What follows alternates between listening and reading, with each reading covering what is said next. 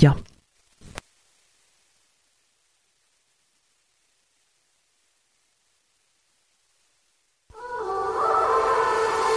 Du lytter til Radio 4. Velkommen til missionen med Amalie Bremer og Tony Scott. God eftermiddag, Radio 4-missionen, er der allerede en lytter, der skriver til os et par minutter, inden vi går på. Og det synes jeg bare er fed energi på sådan en mandag. Det er det, man har brug for. Yes. Det er det, alle har brug for, når de er på arbejde om Ja. mandagen. At der er nogen, der, Hurra! der ligesom på en eller anden måde, nu håber jeg, at det var en lytter, der sætter pris på. Der var en lille glad sol efterfølgende, så det, det, det tager vi- tolker jeg. Det tolker vi som et, et, et positivt tegn. Det er da dejligt, der er nogen, der byder en velkommen på arbejde. Men tusind tak. Det er, det er dejligt. Også og energized ovenpå en helt fantastisk weekend, hvor Ja. man må sige, havde vi været et, et solbatteri, så var vi da blevet ladt op i den grad. Ja, jeg ved ikke, om det er Indiens sommer, eller bare øh, klimakrisen, der kommer og æder os alle sammen. Eller en hele. kombination af det hele. Ja. Men øh, det har i hvert fald været, været solskin i den her weekend, og det har vi da begge to været ude at nyde, måske for, for sidste gang i år. Nå, øh, Tony, nok om, øh, om, om, om vejret for søren. Ah, Det kan man tale nok om vejret? det, det kan man altså godt. Okay, så stopper vi nu. Øhm, vi slår op i et øh, ekstrablad i sidste uge. Ja. Og der læser vi noget lidt opsigtsvækkende. Mhm. Synes vi selv i hvert fald. Det tror jeg også, der er sådan set andre, der synes. Det er nok relativt objektivt. Der kunne vi læse om Moderaternes udsatte ordfører, Nanne Godfredsen, ja. Ja. gadejuristen, som altså melder rimelig klart ud med øh, en uenighed i forhold til sit eget partis politik, når det kommer til strafferet. Det Ja. udsprang altså af forslaget om det her med dobbeltstraf til forbrydelser begået på eller omkring Christiania i København, og om det forslag øh, fremsat altså af regeringen, Mhm. mm-hmm. som hun jo også, ja, hun er medlem af Moderaterne, øh, siger Godfredsen altså, man arbejder middelalderagtigt på strafferetsområdet i 2023. Øhm, og det er sådan, at gennem de seneste 20 år, så har Folketinget skærpet straffeloven 87 gange. Så Nanne Godfredsen står i hvert fald som lovgiver, som politiker, ret alene øh, blandt mange politikere, der altså synes, at hårdere straffe er vejen frem. Ja, ja, og det vil jeg endda godt øh, stille spørgsmålstegn ved, om hun, om hun gør i virkeligheden. Fordi mm. det, jeg synes, vi jo gentagende gange, øh, og det kommer vi sikkert også til at høre i programmet her, at det der med hårdere straffe, virker det så? Ja. Øh, og, og, og, og det tror jeg også, at der sikkert er nogle politikere, som bevæger sig i skyggerne, Amalie, som tænker, det virker ikke.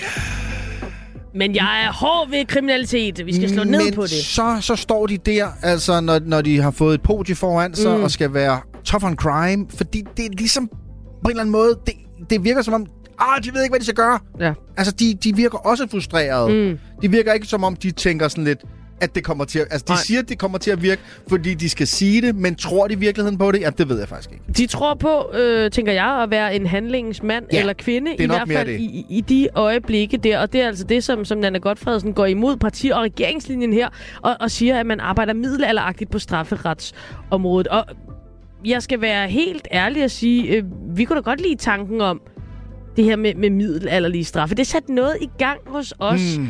Øh, og hvem skal vi så straffe? Jamen, det må jo være reporter Rasmus. Ja, det... Det giver sig selv på Det mange kan jo ikke være anderledes. Vi skal jo sidde her. Ja, ja, så, så, så det kan vi ikke. Øhm, og, og jeg ved ikke helt, hvad vi skulle straffe ham for. Altså, der kan jo være Han flere ting lille, i spil. Han ikke været en slem fyr. Jamen, han er en slem fyr. Vi, vi, vi har hørt ham øh, købe has for åben mikrofon. Ja. Øh, han er flyttet endnu længere nordpå. Det er som om, man ikke kan komme langt nok væk fra os to. Han har fandme også lavet øh, burlesk på et, øh, et offentligt bibliotek.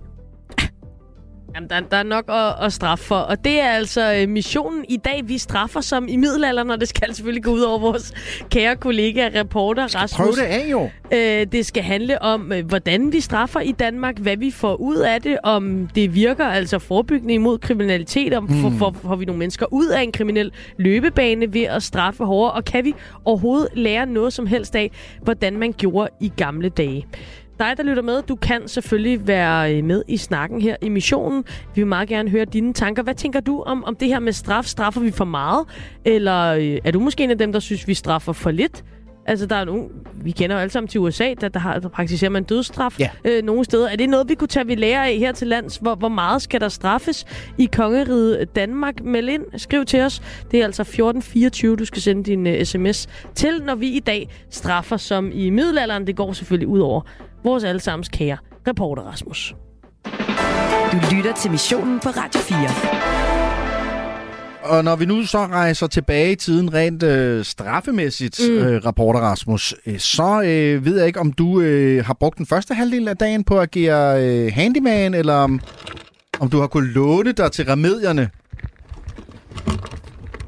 Åh, det er, lidt en, øh, det er faktisk lidt en blanding, øh, Tony. Undskyld, nu skal jeg lige... Jeg skal have mikrofonen tæt her. Ja. Det, du kan høre her, det er øh, simpelthen lyden af min øh, helt egen øh, øh, gabestok, Ja. som jeg har fået øh, produceret i dag. Oh. Øh, jeg er øh, jeg kørt til Viborg, fordi det var ligesom sådan den, den nærmeste middelalderby, øh, der ligesom øh, lå. Jeg tænkte, det var det rigtige sted at, at tage hen. Mhm. Og øh, jeg var ude i sådan et byggemarked, lige få købt øh, lidt forskellige remedier, selvfølgelig noget... Øh, Øh, nogle, øh, nogle, nogle planker. Øh, så har jeg købt en, øh, en lås, nogle hængsler, og så kørte jeg forbi sådan en lokal øh, tømmer sneker, Myrtu AS, og endte ude på værkstedet der. Og, øh, og fik simpelthen dem til at, øh, at lave nogle huller. Og der stod så en, øh, en, øh, en tømmer og tog tomstokken op for øh, halsen af mig, for ligesom at måle, mm. Nå, men, hvor stort skal hullet være, så nu det passer øh, til mig. Så jeg har simpelthen fået produceret øh, en custom-made gabestok, Ja. øh, kan man vel godt Okay. sige. Så han stod med, med stiksav og fik øh, lavet... Øh, han tog faktisk endte med at tage sådan en malerbøtte. Det passede lige til, til min lille hals. Det er det, jeg han, altid han sagt mit en malerbøtte Rasmus. tegnet rundt om. Ja, jeg har et meget, meget lille hoved. Ligner en Øh, malerbøtte. så, øh, så, så jeg passer lige med en malerbøtte. Så, så tog han simpelthen stiksaven øh, hele vejen rundt her, og så har jeg så fået installeret sådan en lille øh, lås her. Det er sådan man altid ser sådan i amerikanske film. Sådan en, så sætter man den lige i, og så kan man lige trække den hen, hvis nu der er nogen, der man lige skal åbne bare en lille smule. Så det er sådan en lås, jeg har fået installeret her på. Og, øh, og nu skal jeg så ud og se, om... Øh, Ja, om, øh, om straf det virker på mig så i dag jo. Mm. Øh, og så er det lige med at finde det helt rigtige sted og sådan noget, og jeg er nu på vej, øh, har måttet gå et stykke. Øh, vi har parkeret nede ved det gamle rådhus, og er nu øh, fået at vide af de lokale, at det bedste sted at stille sig, det er nede ved centret. Det er jo der, hvor der er mange mennesker i dag. Det var mm. ikke på Nytorv, som jeg havde tænkt, at det Nej. var der, jeg skulle stå til offentligt skue. Så, så nu er jeg på vej ned til centret. Det må være der, hvor, hvor man vil gøre det i dag, hvis nu man stadig brugte gabestokken. Så øh, jeg har måttet slæbe den her gabestok øh, nu hele vejen ned, som en anden øh, Jesus Kristus, der må bære min egen, øh, mit eget strafferedskab her hele vejen igennem byen. Så, øh, så jeg, altså, jeg kampsveder. Den, den var ikke for lidt derude. Øh, Jesus Kristus malerbøtte. nej, ja, det gør den ikke. Ja, men altså, altså, jeg håber ikke, der er nogen... Det, det bliver ikke med søm jo, øh, men, øh, men nu må vi se, hvad vi ellers skal finde på. Ellers så var tanken jo, at jeg skulle... Altså, jeg skal låses fast lige om lidt. Ja. Og, øh, og så havde jeg tænkt mig at købe nogle ting, så folk også kan sådan vurdere, om de synes, de vil kaste ting på mig, for at se, om Okay. vil folk så også altså, gå hen og straffe mig for noget. Og ellers så tænker jeg, at det kunne være ligesom man jo gjorde øh, dengang i, i middelalderen, øh, og, og, og hvad det ellers var, at man, altså, så folk kan gå hen og give mig en, en sviner simpelthen. Ikke? Altså, så står man der og bliver ydmyget jo på åben gade, Åh oh, ja. øh, til at det så kan være med til at, at afskrække andre for at, øh, at begå kriminalitet, fordi man vil jo nøde inde der. Ja. Ja, det ved jeg ikke, om man kan få inde i, øh, inde i centret i Viborg. En øh, overmoden fersken eller sådan men- noget. Ja, yeah. hvor er fakta henne? Er det ikke der, man plejer at finde sådan noget? Jeg ved det ikke. Åh. Øh, men, øh, men i hvert fald øh, skal jeg ud og finde et eller andet. Måske nogle flødeboller. Noget, der har en eller anden effekt, oh, ja. folk kan kigge på. Et eller andet. Øh, jeg ved ikke, sådan den gode gamle med Du flødeskumskage. vil bare gerne have og, en, og en klovnen, ikke? flødebold i ansigtet, Ja, du Rasmus. kan jo godt lide flødeboller. Det skulle næsten være noget, du ikke kunne lide. Ja, det er faktisk rigtigt. Det er faktisk rigtigt. Øh, en bøtte remoulade, det vil jeg ikke være Uh. glad for. Men, øh, Lækkert. ja, men, øh, men nu må vi se, øh, hvad vi kan finde på. I hvert fald øh, nærmer jeg mig nu øh, det sted, hvor, øh, hvor det jo altså øh, går ned i dag, øh, som man siger. Og så, øh, så må vi se, om der er nogen, der vil være med til at straffe mig. Men øh, hvad, hvad blev vi enige om? Var det, det var det der haskøb, der... En bøtte remoulade blev vi enige skal om. Det er jo det, politikerne, kan man sige. Det er jo, der er jo så ikke en strafzone Mm. lige, hvor, du- hvor du bor og har, og har handlet, Rasmus, men det er jo det, politikerne ligesom Nej. dobbeltstraffer for, så vi kunne jo godt ligesom dække det ind under det. Ja. Ja, det synes jeg. Ja, det synes jeg. Det vil være meget passende. Det vil sådan set være meget passende. Fy. Så øh, jeg skal have lidt flere øh, remedier, så vi, er, øh, så vi er ved at være klar her. Og så, øh, så er jeg meget spændt på det her i dag. Også lige, hvem der lige skal, skal låse mig fast, for jeg skal jo også ud igen jo. Altså, så det skal Ja. også være en, jeg kan regne med, der, Helst, ja. der så vil, altså når, når min tid er gået, der så også vil låse mig op igen, Det, så jeg kan komme hjem igen. Så det er også lige med at finde en, jeg stoler på. Det er jo et andet eksperiment i det jo, egentlig. det kunne jeg så, godt tænke mig lige øh, at er spørge dig til. spændt på. øh, Rasmus, fordi at, at Ja. en ting er, ja, og det er alt sammen fis og ballade, men at blive låst fast inde i sådan en der, altså, der, der skal ikke meget til, så begynder det at, at krible lidt ubehageligt og, og lidt Mm. klaustrofobi måske, og sådan, har du, har du, har du overvejet det? Jamen, jeg, altså, som så mange andre mærkelige ting, jeg gør i det her program, når jeg jo aldrig rigtig at tænke over det, før jeg ligesom Nej. står midt i det. Altså, så den tanke, altså, den, den strejfede mig første gang, da tømmeren altså, tog tomstokken op for halsen af mig, om sådan, ja, altså, altså Ja, der der begyndte jeg at i tænke, halsen ja, okay. okay, fra det der træ og sådan noget. Ej, det er så ubehageligt. Jeg, øh, jeg vil sige, jeg, jeg, har, jeg tog selv et, et, ekstra stykke, øh, et, et ekstra stykke sandpapir, efter at øh, ja. lærlingen jo blev sat til at pusse, til jeg lige pussede efter. Fordi ja, det er ikke rart. Jeg har faktisk fået en, en splint, øh, allerede en splint lige i fingeren, så, så det er rigtigt, det med min nøde her i, i Mm. halsen. Så, øh, så ja, den har jeg da lige pusset efter en, en ekstra gang, og jeg har faktisk også, måske, har jeg ikke stadig øh, noget sandpapir i lommen, egentlig kommer jeg til at tænke på? Jo jo, den var her. Den er her. Jeg har ekstra sandpapir med, så det Mm. får nok lige en tur mere, inden jeg øh, spænder mig fast lige om lidt. Og så, øh, så må vi se, om, øh, om jeg finder en, jeg kan stole på til at, øh, at låse mig fast. Tag lige et billede af Så, din øh, gabestok, så vi kan se den. Ja, for søren.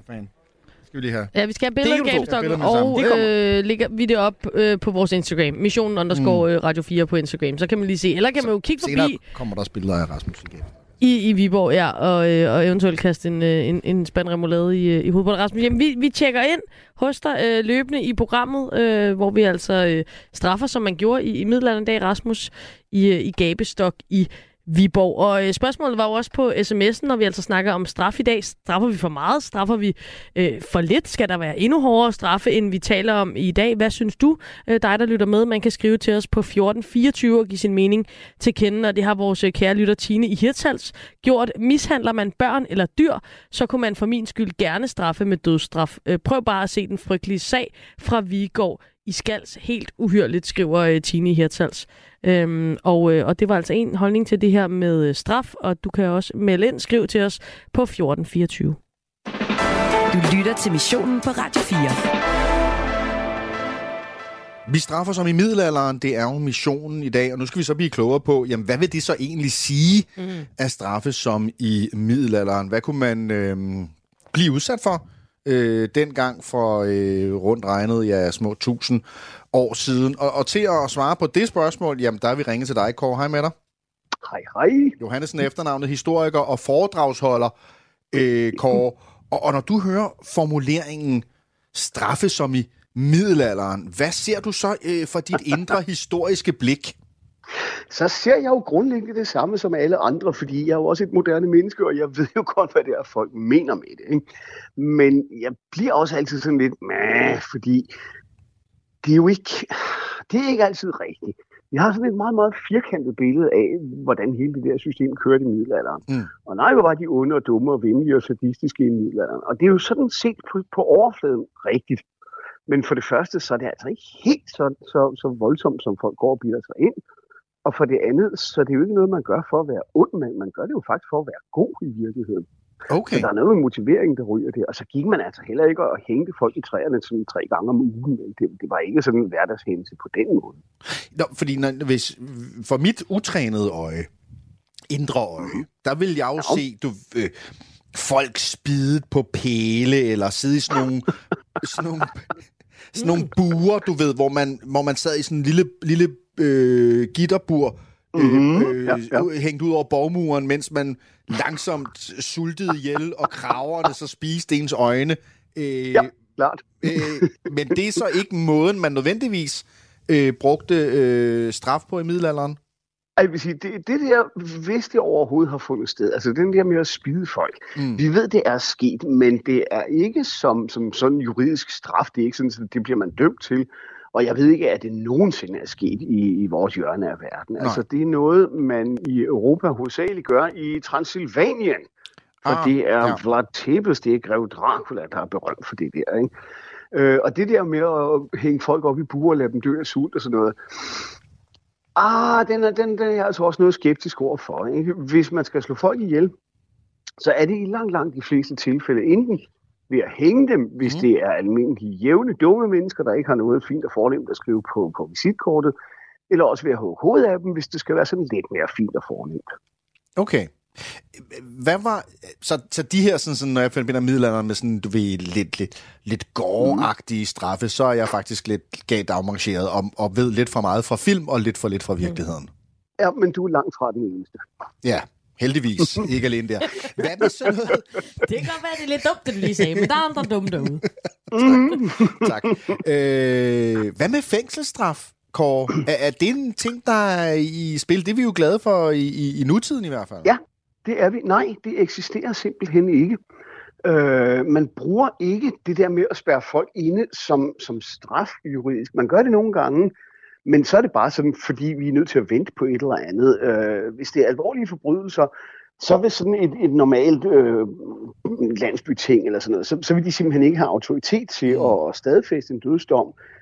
Og så er man nødt til at vente til, der kommer en, en, en sådan ja, lidt mere officiel skikkelse forbi en eller anden kongelig repræsentant, eller lensmanden, eller hvad det nu kan være. Og så kan man godt holde folk fanget, indtil det bliver muligt at gennemføre den, den, den rigtige retssag. Men, men typisk er det jo ikke fængsler som sådan. Man har jo ikke huse, man bygger til det. Så er det et eller andet hul i bunden af den lokale borg, eller mm. under rådhuset, eller hvad det nu kan være, hvor man har en, en celle eller sådan noget. Ikke? Og det, det er ikke straffen i sig selv. Altså, det er bare sådan, vi er nødt til at sørge for, at han ikke løber sin vej, indtil vi kan få, få kørt sagen. Ikke? Så fængselsstraf, det, det kender man simpelthen ikke. Det Hvorfor ikke? Hvorfor bruger man ikke det? Øhm, jamen, fordi hele pointen med at straffe er jo øh, at lære folk at opføre sig ordentligt. Mm. Det er det også i middelalderen. Og øh, der er ikke nogen, der lærer noget af, at nogen sidder og rådner op i bunden af et hul et eller andet sted. Ting skal kunne ses. Og det er derfor, at alle straffe både de, de alvorlige, de store, de blodige og, og de sådan mindre alvorlige, det er noget, der sker med publikum på. Det, det, ah. det er simpelthen afgørende, at folk kan se, hvad der foregår. Og hvis du murer en eller anden knold inde i, i bunden af kælderen, så er der ingen, der kan se ham, og så har det ikke nogen effekt, der er ikke noget afskrækkende i det. Og, og når det nu så ikke var en, øh, en pæl op gennem rektum, eller en tur op i, bur, i buret på uh-huh. væggen der, hvad, hvad var det så? Altså, hvad, var det så øh, pisk, eller en tur i gabestokken, eller hvad, hvad var det? Jamen, det, det, det, det kunne det sagtens være. Altså, der er sådan grundlæggende to typer straffe. Der er smertestraffe, som handler om, at ja, det skal gøre ondt, og det skal være noget, der bløder ud over det hele. Øh, som kan være at piske folk, eller at stikke mm. øjnene ud på dem, eller skære ørerne af dem, eller brandmærke dem, eller hvad fint det nu kan være. Og så er der øh, det, vi kalder for skamstraffe. Og nu nævner du gabestokken. Det er jo netop en skamstraf. Det, er sådan, det, det gør jo ikke i sig selv forfærdeligt ondt at sidde i gabestokken. Jo, det gør det faktisk, men det er mere, fordi man får myoser i nakken. Ja. Det er ikke det, der er formålet med den. Det er at udstille folk. Øh, og hele ideen med gabestokken er, at så sidder man der, og alle kan se, at der er en eller anden, der har, der, der, der har været, han, han har været uartig, ja. eller hun har været uartig der. Ikke? Så det, det, kan, det kan være gabestokken, for eksempel. Øh, okay. Ja, fordi så tænker jeg jo, altså i dag der bruger vi jo så fængsel, og der, der har vi jo en eller anden forhåbning som samfund, øh, at man at det har en opdragende mm. effekt. Man mm. det kan så komme ud og blive, blive integreret i samfundet igen bagefter, når man har udstået ja. sin straf. Det er vel grundtanken i fængsel. Og, mm. og der kan man, er det den samme tanke med gabestokken for eksempel? Er det meningen, eller er, er der slet ikke det der sådan, sådan det, det der opdragende Jamen, i det, det? Eller? Det, jo, jo, det er der faktisk i høj grad. Øh, det bare, fokus ligger mere på resten af samfundet, end det gør på øh, forbryderen selv. Og så alligevel, fordi vi har, øh, det er meget, meget få direkte kilder, men vi har øh, en dagbog skrevet af en tysk bødel i øh, 1500-årene. Og der fortæller han om, at han, øh, der er en, en 20-bande, der er blevet pågrebet, mm. altså en flok børn, der, der simpelthen lever af tyveri. Og så, skal, så, så bliver de straffet på den måde, at deres anfører bliver hængt altså som så er sådan lidt ældre drenge. Mm-hmm. Men resten af gruppen, de tror, de skal hænges, men det bliver de så ikke. Oh. Og øh, lederne der, de bliver først hængt efter, at de har været pågrebet adskillige gange før. Første gang, der får de en, en på ørerne og anden gang får de hugget en finger af, og tredje gang bliver de brandmærket, og hvad det nu kan være. Ikke? Så det der, det er ikke det der med, hov, han har snuppet, snuppet en pose kirsebær op i det nærmeste pæretræ. Vel? Altså, der er, altså man, man har sådan en eller anden grundlæggende forestilling om, at, at medmindre det er virkelig grove forbrydelser, mm. så, så, så har mul, folk muligheden for at forbedre sig. Men, men der skal være en eller anden form for zoning, en eller anden form for... Øh, altså, øh, ja, man, man, man skal betale for det. Ikke? Mm. Ja, og så tænker jeg også, at der må også være lidt til skræk og advarsel der, hvis de har taget lederen og ligesom... Øh... Ja, præcis, præcis. Det er nemlig det der med, at, at, øh, at, at det skal være en advarsel, og både til, til øh, nu det her eksempel, til, til resten af banden der, men, men, men også til øh, byens andre borgere. Mm. og, og fidusen er jo, at når, når man laver de der virkelig... Altså, der er jo nogle få eksempler, sådan unikke eksempler på, at man øh, dømmer folk til at blive øh, dræbt ved tortur, for eksempel. Okay. Og den, den, den er med med grov, og det er ekstremt sjældent, vi ser det. Jeg, altså, jeg kan ikke huske nogen eksempler herhjemmefra. Det kan sagtens have været der, men jeg kan ikke huske, at jeg stødt på det. Øh, og det, det er simpelthen fordi, øh, det skal gøre indtryk på folk. Mm. Sådan noget som redbrækning, for eksempel, hvor man med et vognhjul, der jo er pivtung, for det er lavet af egetræ, og gerne med, med jernbeslag rundt i kanten og sådan noget, ikke? Øh, at man simpelthen smadrer hver en knogle i kroppen på forbryderen den er eddermame sadistisk. Det må man sige. Men det, men det er den ikke, fordi hvis det var sadistisk, så var det noget, de gjorde for sjov. Så var det noget, de fandt fornøjelse i. Mm. Og det er det ikke. Det er simpelthen fordi, det her, det er så vigtigt, at folk opfører sig ordentligt, og lade være med at gå og myrde og stjæle og røve og voldtage hinanden og sådan noget der, at det skal virkelig understreges, at det gør man bare ikke. Så det skal simpelthen, det skal være noget, der får folk til at hyle og vrede i timevis, fordi så gør det indtryk på, mm. på resten af byen borgere, og ideen er, så vil de opføre sig ordentligt, fordi så har de, hvad der sker med, så har de set, hvad der sker, hvis, hvis man bryder reglerne. Kåre, og, hvad, hvad var egentlig den, den typiske forbrydelse i, i middelalderen? Hvad var det, folk gjorde sig skyldige i? Åh, jamen, åh, ja. Det er, jo, det er jo mange ting. Det er jo både, øh, tyveri er jo meget almindeligt, mm. fordi der er jo udbredt fattigdom og ren og skær nød. Og der ved retsvæsenet godt, at, at hvis, altså man skiller mellem forbrydelser, der er begået af nød, og forbrydelser, der er begået af ondskab. Altså hvis øh, en, det har vi også nogle eksempler på, hvis, hvis en enke stjæler mad til at fodre sine børn med, så er det tyveri, og så skal hun straffes, men vi ved godt, at det er ikke, fordi hun er ond. Det er simpelthen ren og skær nød, der har drevet til, til, til det her. Ikke? Så det kan typisk være pisk, eller mm. hvad det nu kan være. Ikke?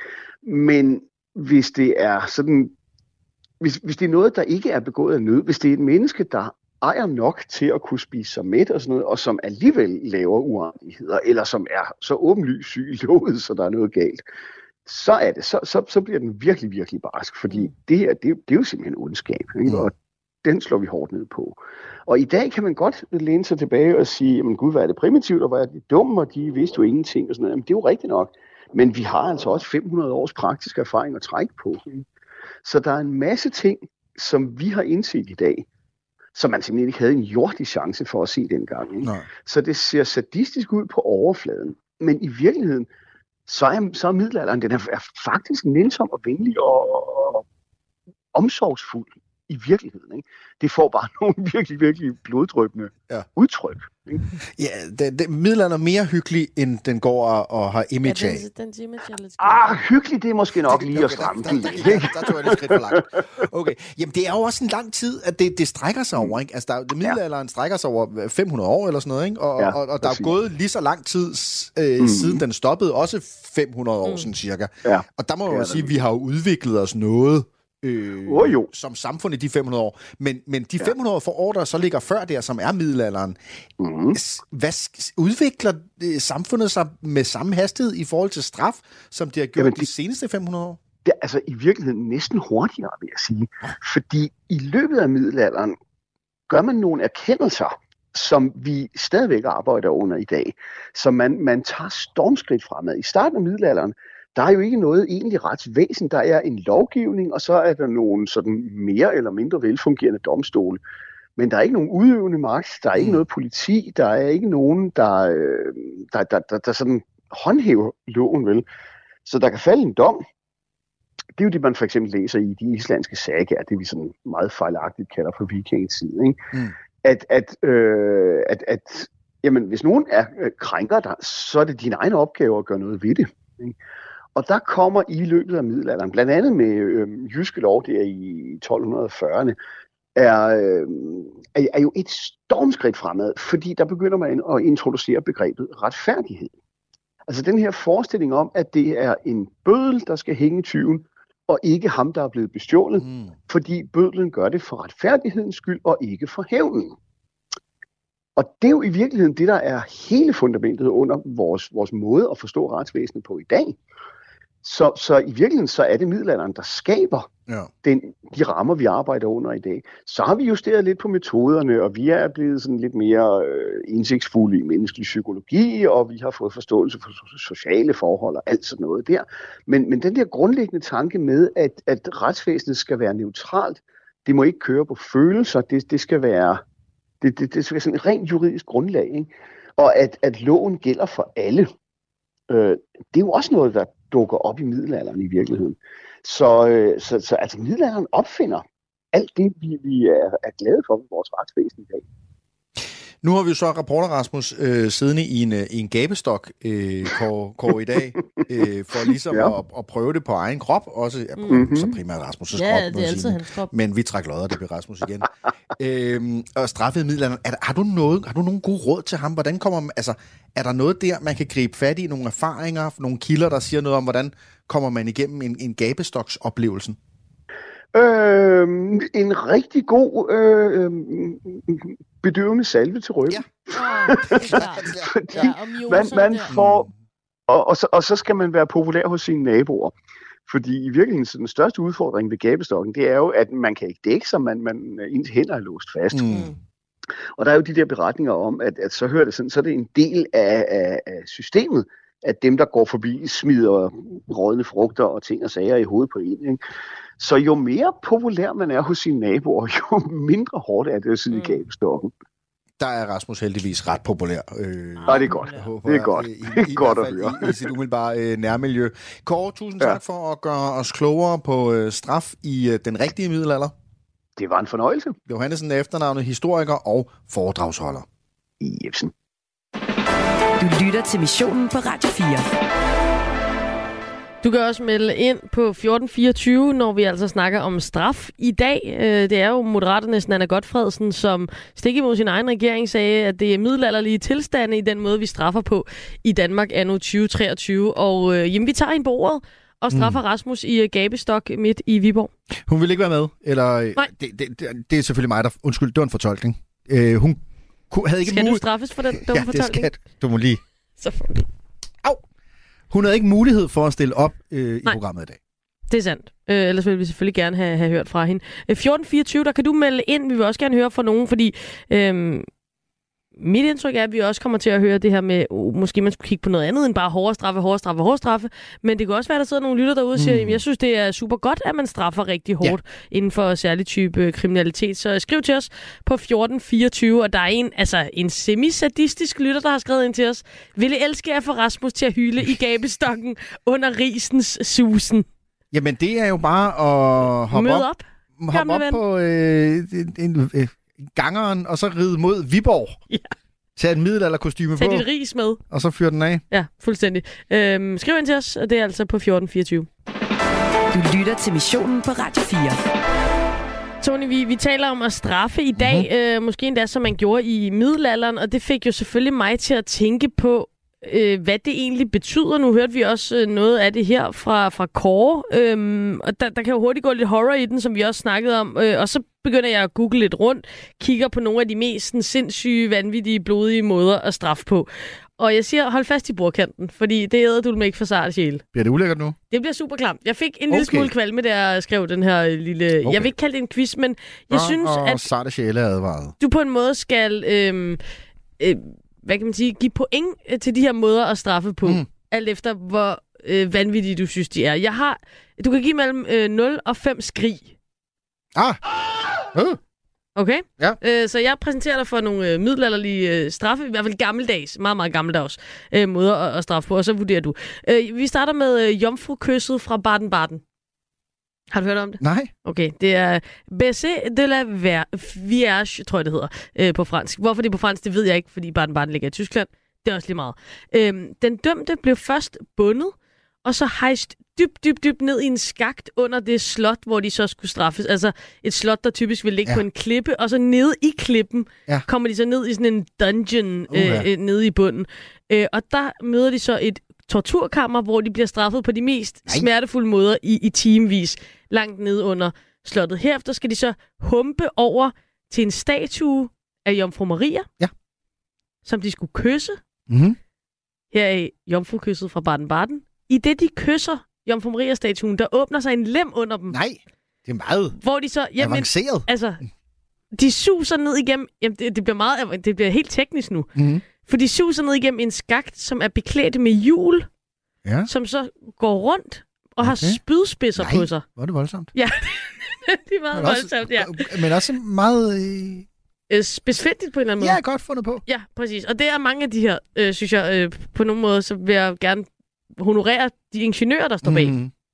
Øh, når ryger ned igennem skak, øh, skakten, de her hjul roterer rundt, flænser selvfølgelig den, den straffede, øh, indtil de lander ned i bunden og, og dør en endnu mere smertefuld død, hvis de ikke allerede Mm. øh, havde gjort det. Hvor mange skrig ud af fem vil du give øh, denne her? Det må blive en træer. Okay. Men det er mest fordi, jeg ved jo ikke, hvad der... Det skal jo ligge mig et eller andet sted i midten, for jeg ved jo ikke, hvad der kommer. Nej. Okay, men det er måske meget klogt. Den næste, øh, den har jeg kaldt øh, Niks pille ved kniven. Uh. Det er øh, i gamle dage, jeg har ikke årstal på, rundt omkring i Europa.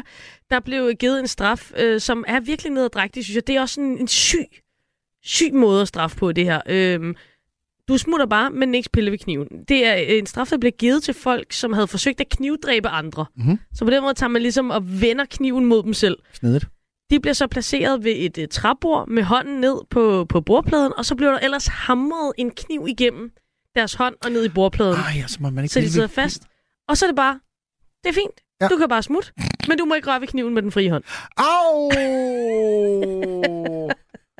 Hvor mange skriver ud af fem? Men altså, det er jo ikke værre end det andet. Nej, det er jo det. Det kan jeg jo godt se nu.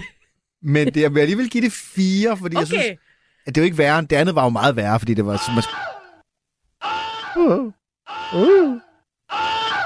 Men her skal man jo påføre sig selv smerte. ja, Og det, det, det, er jo... det er sygt.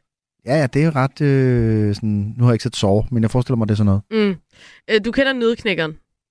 Altså en, en der knækker noget? Ja. Eller øh, balletten? Nej, en, en nødknækker. Ja. Og du kender øh, din finger? Ja. Forestil dig, at din finger bliver sat ind i en nødknækker, Ja. der er Nej. med en gabestok af træ. Så den er bukket ved knogen. Øh. Fingerspidsen stikker ud, men lige på knogen, der kan så mase sammen. Ja. Og så bliver der ellers trykket til. Og, og det her, det er altså straffen for noget så hårdkogte forbrydelser, som for eksempel at døse hen under en prædiken. I Sankt Helens kirke i Ashby de la Sauch i England, helt frem til det 1900. Ja.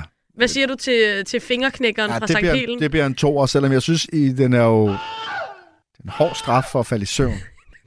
Og døse hen? Ja, og det, det sker jo for de bedste af os. Hvem mm. Har ikke sovet under en eller anden form for mm. prædiken? Øh, jeg har gemt det bedste til sidst. Øh, overskriften er så klamt, at en ged synes, det var for meget. er du klar? Hvem spurgte geden?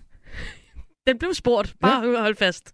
Øh, vi skal til Holland. Det er voldsomt. Det er henrettelsen af Balthasar øh, Gerard, som blev øh, straffet for at have slået den hollandske oprørsleder Willem van Oranje ihjel. Ah, Oliver Øh, Orange, ja. Det er øh, 1584. Du kender det, øh, selvfølgelig.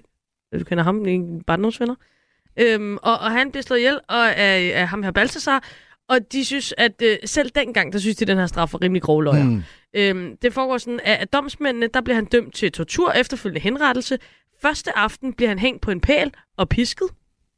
Så smører de honning i hans sår. Mhm.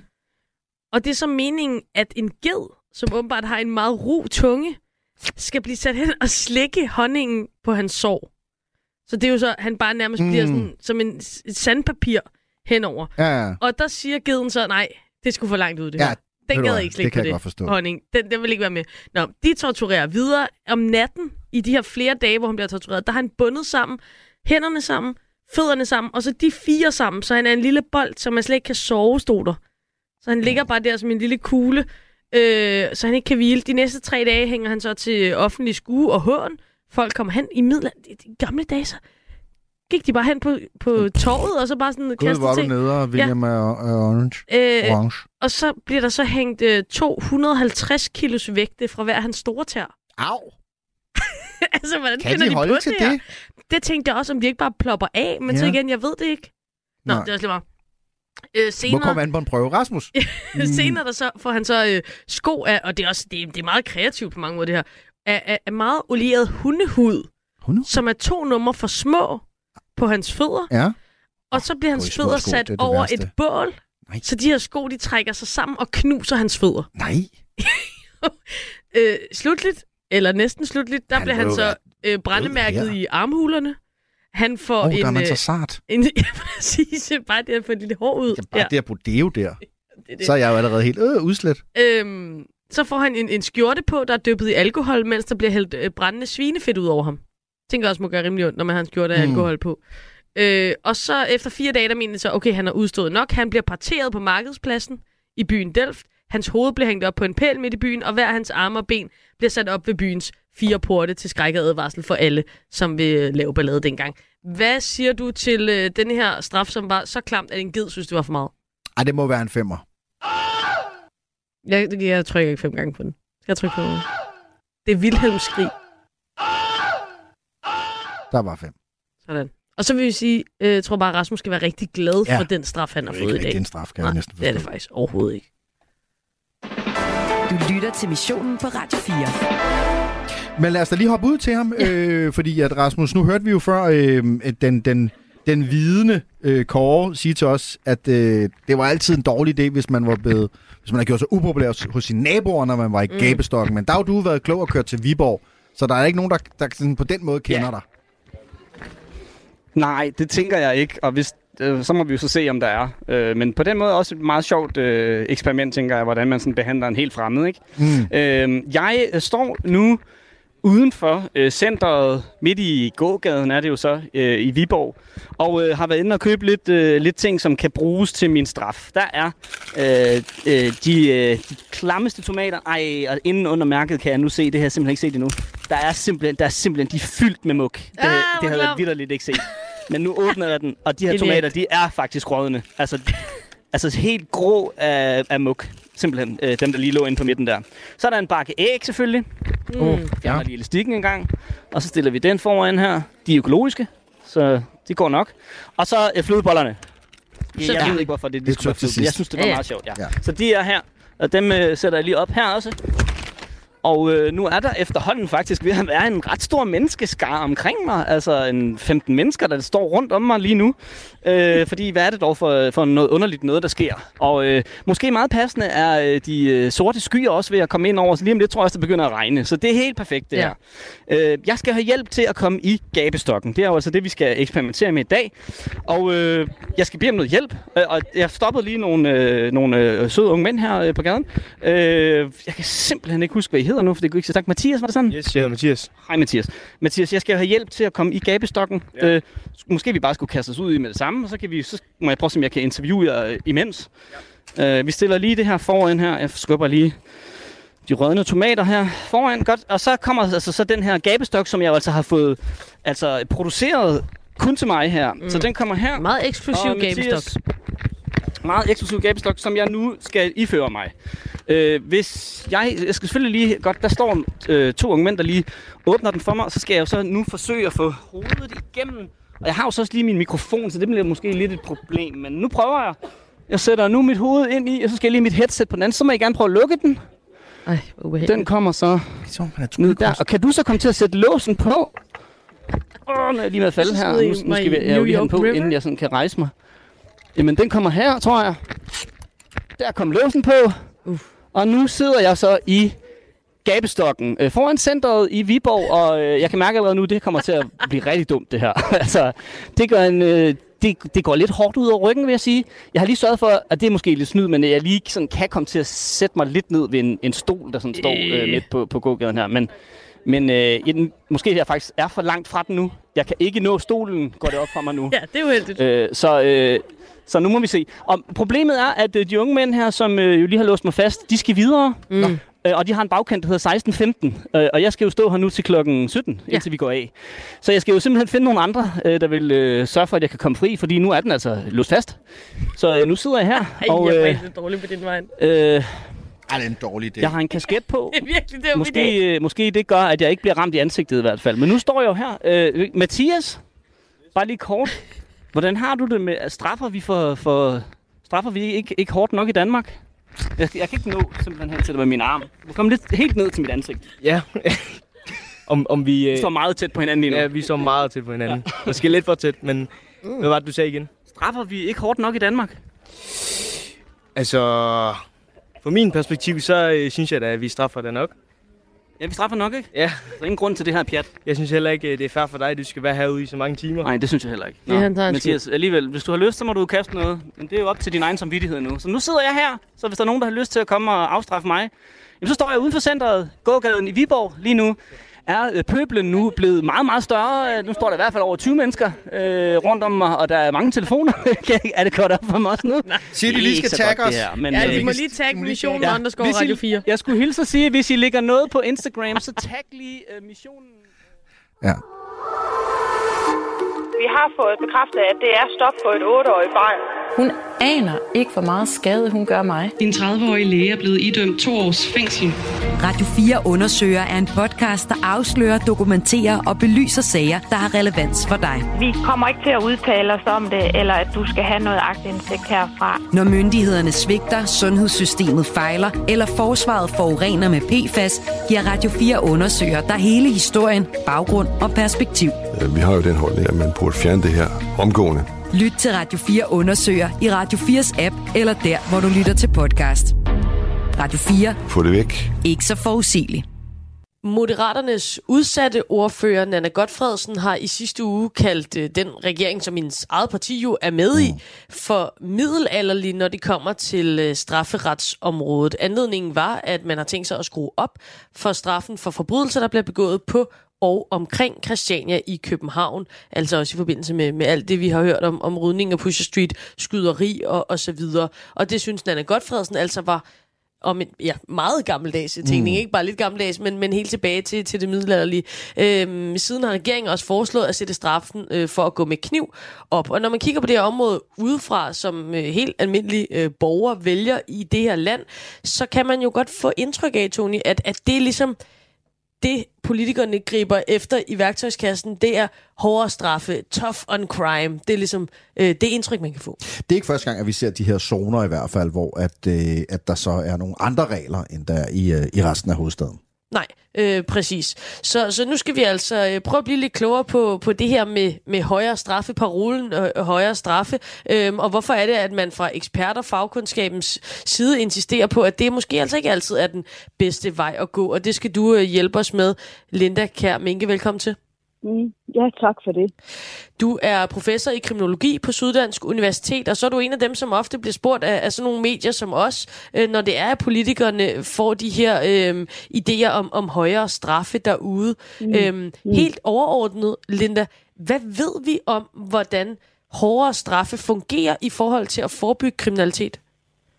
Jamen, øh, altså det, det vi jo ved, øh, det er, at der er jo ganske mange undersøgelser, der peger i retning af, at øh, altså i det øjeblik, en person er idømt en, øh, en fængselsstraf og øh, altså er øh, sidder frihedsberøvet i en periode, jamen øh, altså så er risikoen for, at, øh, at den pågældende begår kriminalitet igen efterfølgende, den er ganske stor, og det er jo fordi, at øh, at fængslet, sådan, hvis vi kigger på den individualpræventive øh, effekt, den sjældent har en øh, positiv indflydelse netop på risikoen for at begå kriminalitet igen mm. efterfølgende.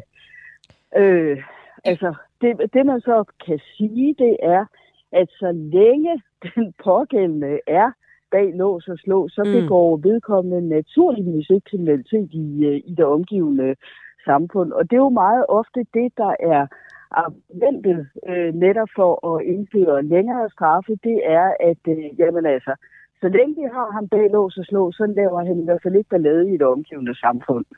Nej, men det, er jo- det, er jo- det er jo lige præcis, som du siger, Linda. Det er, jo, det, det er jo det indtryk, man får, når man følger debatten, hører, hvad, hvad politikerne siger. Så er det jo også det her med, hvis man får de her hårde straffe, jamen, så tænker man mm. sig måske også om en ekstra gang, og lad være med at begå den kriminalitet ja. i første omgang, og så, så griner ja. du allerede. Ja, men, så, så ja, hvad ja, tænker du? jamen, Altså, ja, og det, og det er jo lige præcis det, øh, man kan sige, der er problemet, fordi det er de færreste, der er så rationelt øh, funderet øh, i forbindelse med kriminalitet, at de sådan ligefrem står og overvejer, øh, altså hvor meget den ene kriminelle handling øh, udløser straf øh, i forhold til den anden. Mm.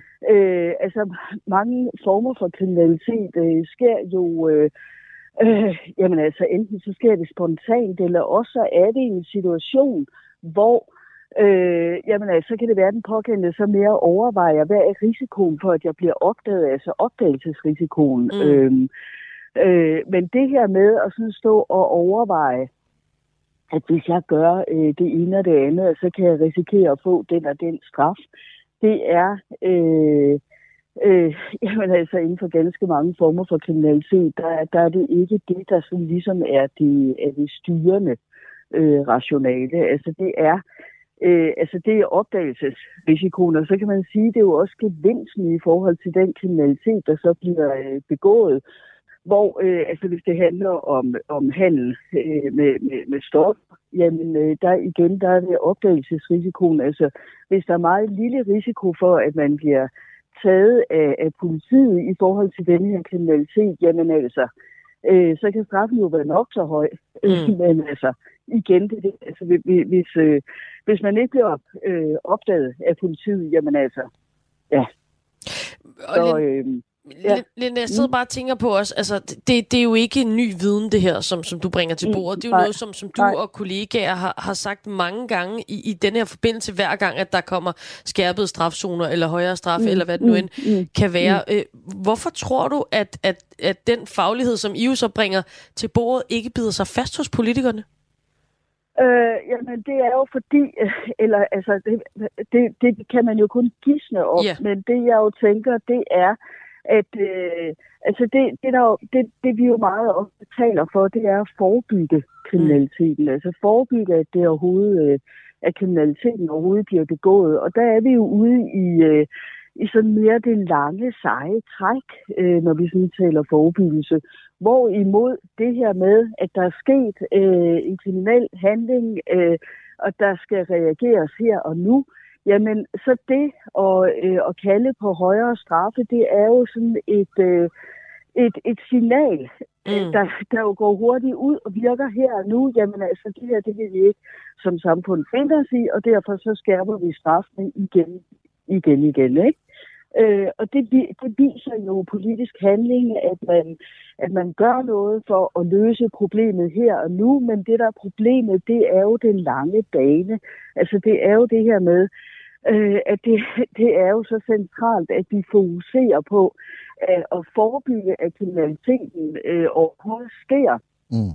Fordi, og der skal, vi, der skal vi jo også tænke på, at i det øjeblik, vi straffer, jamen der er kriminaliteten jo blevet begået. Mm. Der er der en, der er blevet skudtabt. Der er der, øh, jamen altså det, og der straffen, den, den har jo ikke løst den kriminalitet, der blev begået i, i første omgang. Mm. Er det som at, at tisse i bukserne for at holde varme, Tone? Ja, på en måde. Det, ja, ja. Ja, jeg kunne godt tænke mig at spørge det, dig til det her ja. med, med zonerne. Nu siger du det her med, jamen der er, mm. det er ikke mange, lad os, lad os sige, pusher, som, som tænker, mm. okay, mm. Øh, straffen for et kilo has øh, mm. er jo lige præcis så meget, så hvis jeg kun tager 999 gram, så får jeg mindre i straf, hvis jeg bliver taget. Det rationale har, har, har, har de kriminelle ikke, men, men det her med igen og igen også at lave zoner, hvor at, så er det lige på denne her vej, i det her område, ja. man ikke må. Er der nogen effekt ved det? Er der nogen, der går der går hen om hjørnet så og, og begår kriminalitet, hvis du kan følge mig, hvor man så vil ja, få, ja. få halv straf, eller, eller er det også bare ja. et fedt? Altså, det, øh, det, det er jo det, man inden for kriminologi øh, betegner som replacement, altså at øh, kriminaliteten ligesom flytter sig. Mm. Øh, og det er jo det, man kan være bekymret for, at hvis man indfører strafzoner, eller sådan nogle dobbeltstrafzoner, øh, det ene og det andet sted, at så rykker kriminaliteten bare et andet sted hen. Altså, og i det her tilfælde, der kan man Altså, når, når vi sådan taler øh, Christiania og, øh, og, og Pusher Street, jamen altså, at, øh, at den cannabis, der bliver øh, solgt der, øh, at det vil rykke ud i byens rum og blive øh, solgt et, øh, et andet sted, ikke? Hvor netop hvor der ikke er en øh, dobbelt strafzone. Det er det, man, og det er jo det, man kan være bekymret for, om, om kriminaliteten simpelthen flytter sig. Ikke? Mm. Her til sidst. Øh, ja. Nej, undskyld, du, du, du er ikke færdig. Nej, Nej, nej, men det, det er jo det her med, at øh, altså, cannabis, det er jo et lukrativt øh, marked. Altså, der er jo rigtig mange mm. forbundet med, med, med, med handlen øh, med øh, cannabis. Øh, og så længe der er så mange penge involveret, jamen altså, så, øh, så må vi jo antage, at der er en meget, meget stor risiko for, at øh, den hænding, den bare bliver flyttet et andet sted hen. Mm. Når, når du siger det her med, med de hårde straffe, øh, der, der bliver ikke øh, lyttet efter fagligheden. Mm. Det er det værktøj, der, der bliver grebet til.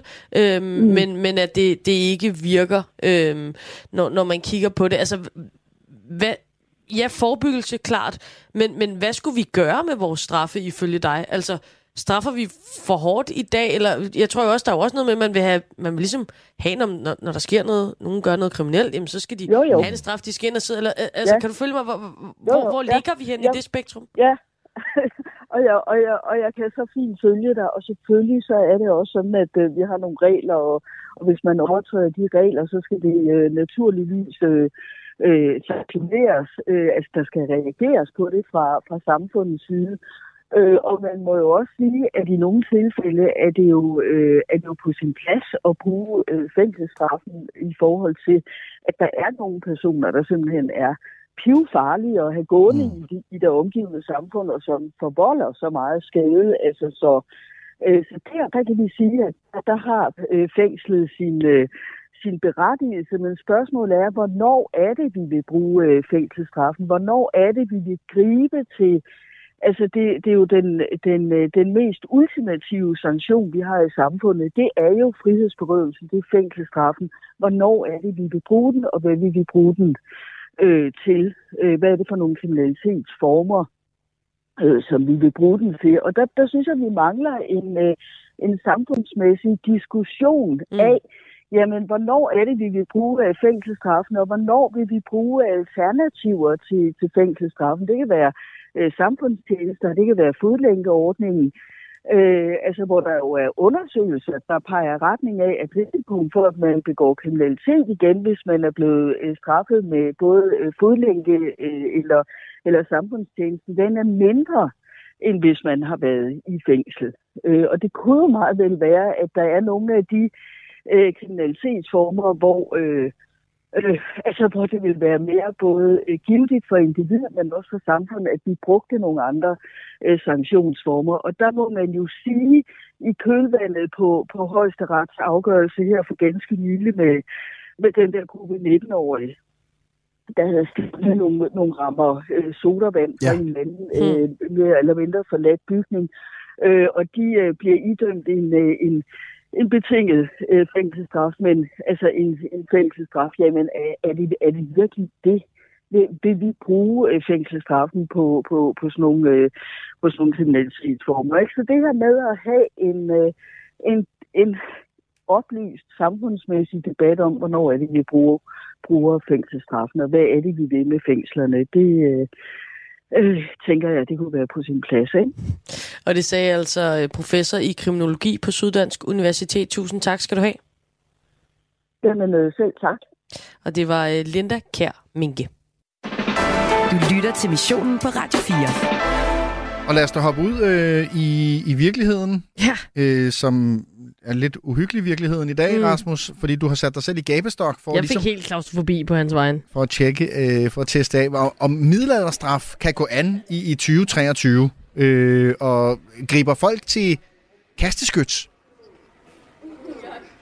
Jamen, det er noget af det klammeste, jeg nogensinde har prøvet i mit liv, det her. Nå. Altså, I tror, det er løgn. Altså, jeg troede bare, at, øh, at jeg skulle kigge på de der ting, jeg havde været inde og købe. Der var jo de her tomater, som jo viser, at de faktisk var rødne. Altså, Mm. det var jo sådan en helt dårlig kliché. Og nu begynder der også at tordne her. Nej.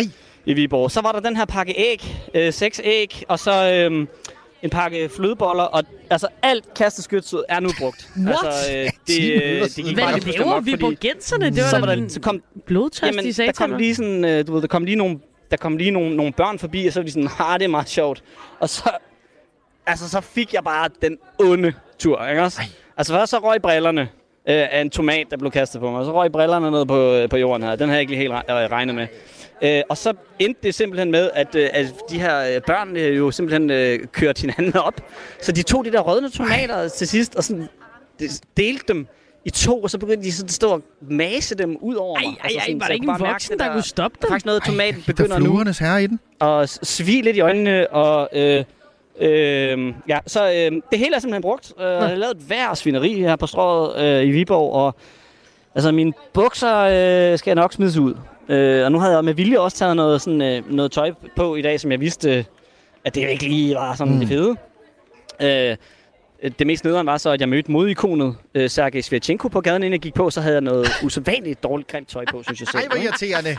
Øh, så det i sig selv, det i sig selv var, var, var ydmygende, men, men, men altså, endnu mere ydmygende er det jo nu, ikke også? Med de her æg, der er kværnet ud over mig, de rødne tomater, som de har stået og most ind over mig, og, øh, og nu skal jeg så stå her i en time nu, og nu begynder det simpelthen at regne.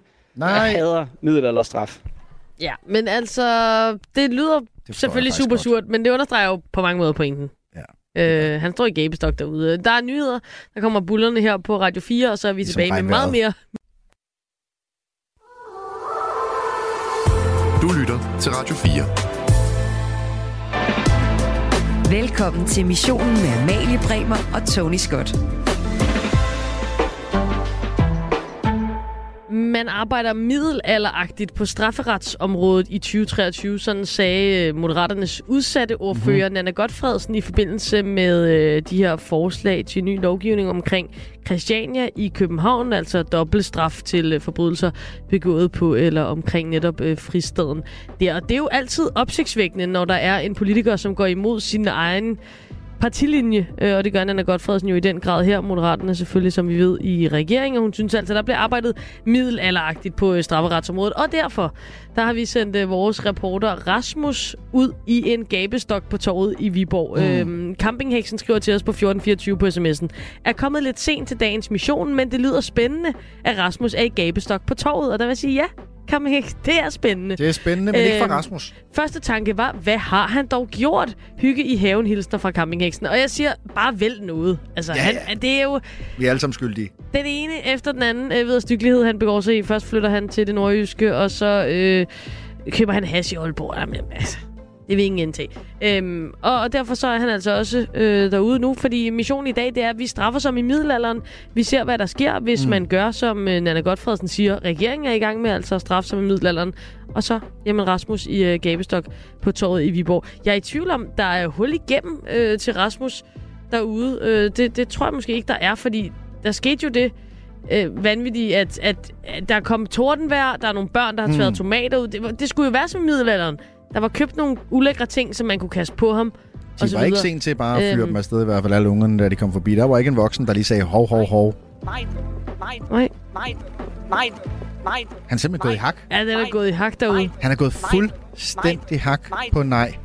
Og det, der jo er uheldigt også, det er, at han er jo... At det, det- alle lytter skal vide, det er ikke noget med...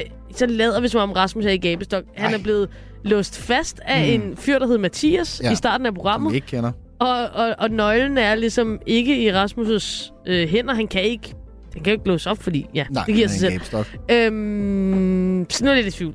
Ja, især fordi linjen er gået hak, og vi har ikke rigtig nogen mulighed for... Kender vi nogen i Viborg, Nej, nej, der kan hjælpe ham? nej, nej. Altså, Kan jeg har til Ulrik Vilbæk? det er det eneste navn, der dukker ind i det- min hjerne, det det kan vi der, bruge jeg til er. meget lidt lige nu, Vi tænker har jeg. et nummer til ham. Vi har et nummer til ham. Men, men, men vi har måske også en lytter i Viborg, som på en eller anden måde kan gå i- ned og, og hjælpe Rasmus. Ja. I hvert fald, hvis han bliver ved med at være gået i hak øh, indtil klokken 17. Fordi vi skal have ham Det rusket ud af den derude. her middelaldertilstand, som han til synligheden øh, sidder fast i. Ja. Det er jo det, der er galt. Øhm, du kan skrive ind til os selvfølgelig som altid på 1424. Det er nummeret ind til os i øh, missionen. Og vi taler altså om straf i dag. Synes du, vi straffer for meget, for lidt? Øh, skal vi øh, skrue øh, endnu mere på det her øh, straf? Der er øh, blandt andet øh, Steffen, der skriver til os. Vi straffer ikke for at forbedre forbryderen. Det er håbløst. Mm. Men for at vi andre kan få tryghed og hævn. Det er civilisationens grundydelser og grundlag, skriver Steffen, øhm, en anden skriver, hvad bidrager de kriminelle med? Ikke noget andet end ballade. Er så træt af bander. Hvem har sagt, der skal være plads til dem i et fredeligt, moderne samfund? Du kan give dit besøg med, når vi altså taler om straf i dag. Mm. Skriv til os på Og det med retsfølelsen, den er vi 1424. tilbage til, det som Steffen havde fat i. Ja, for søren.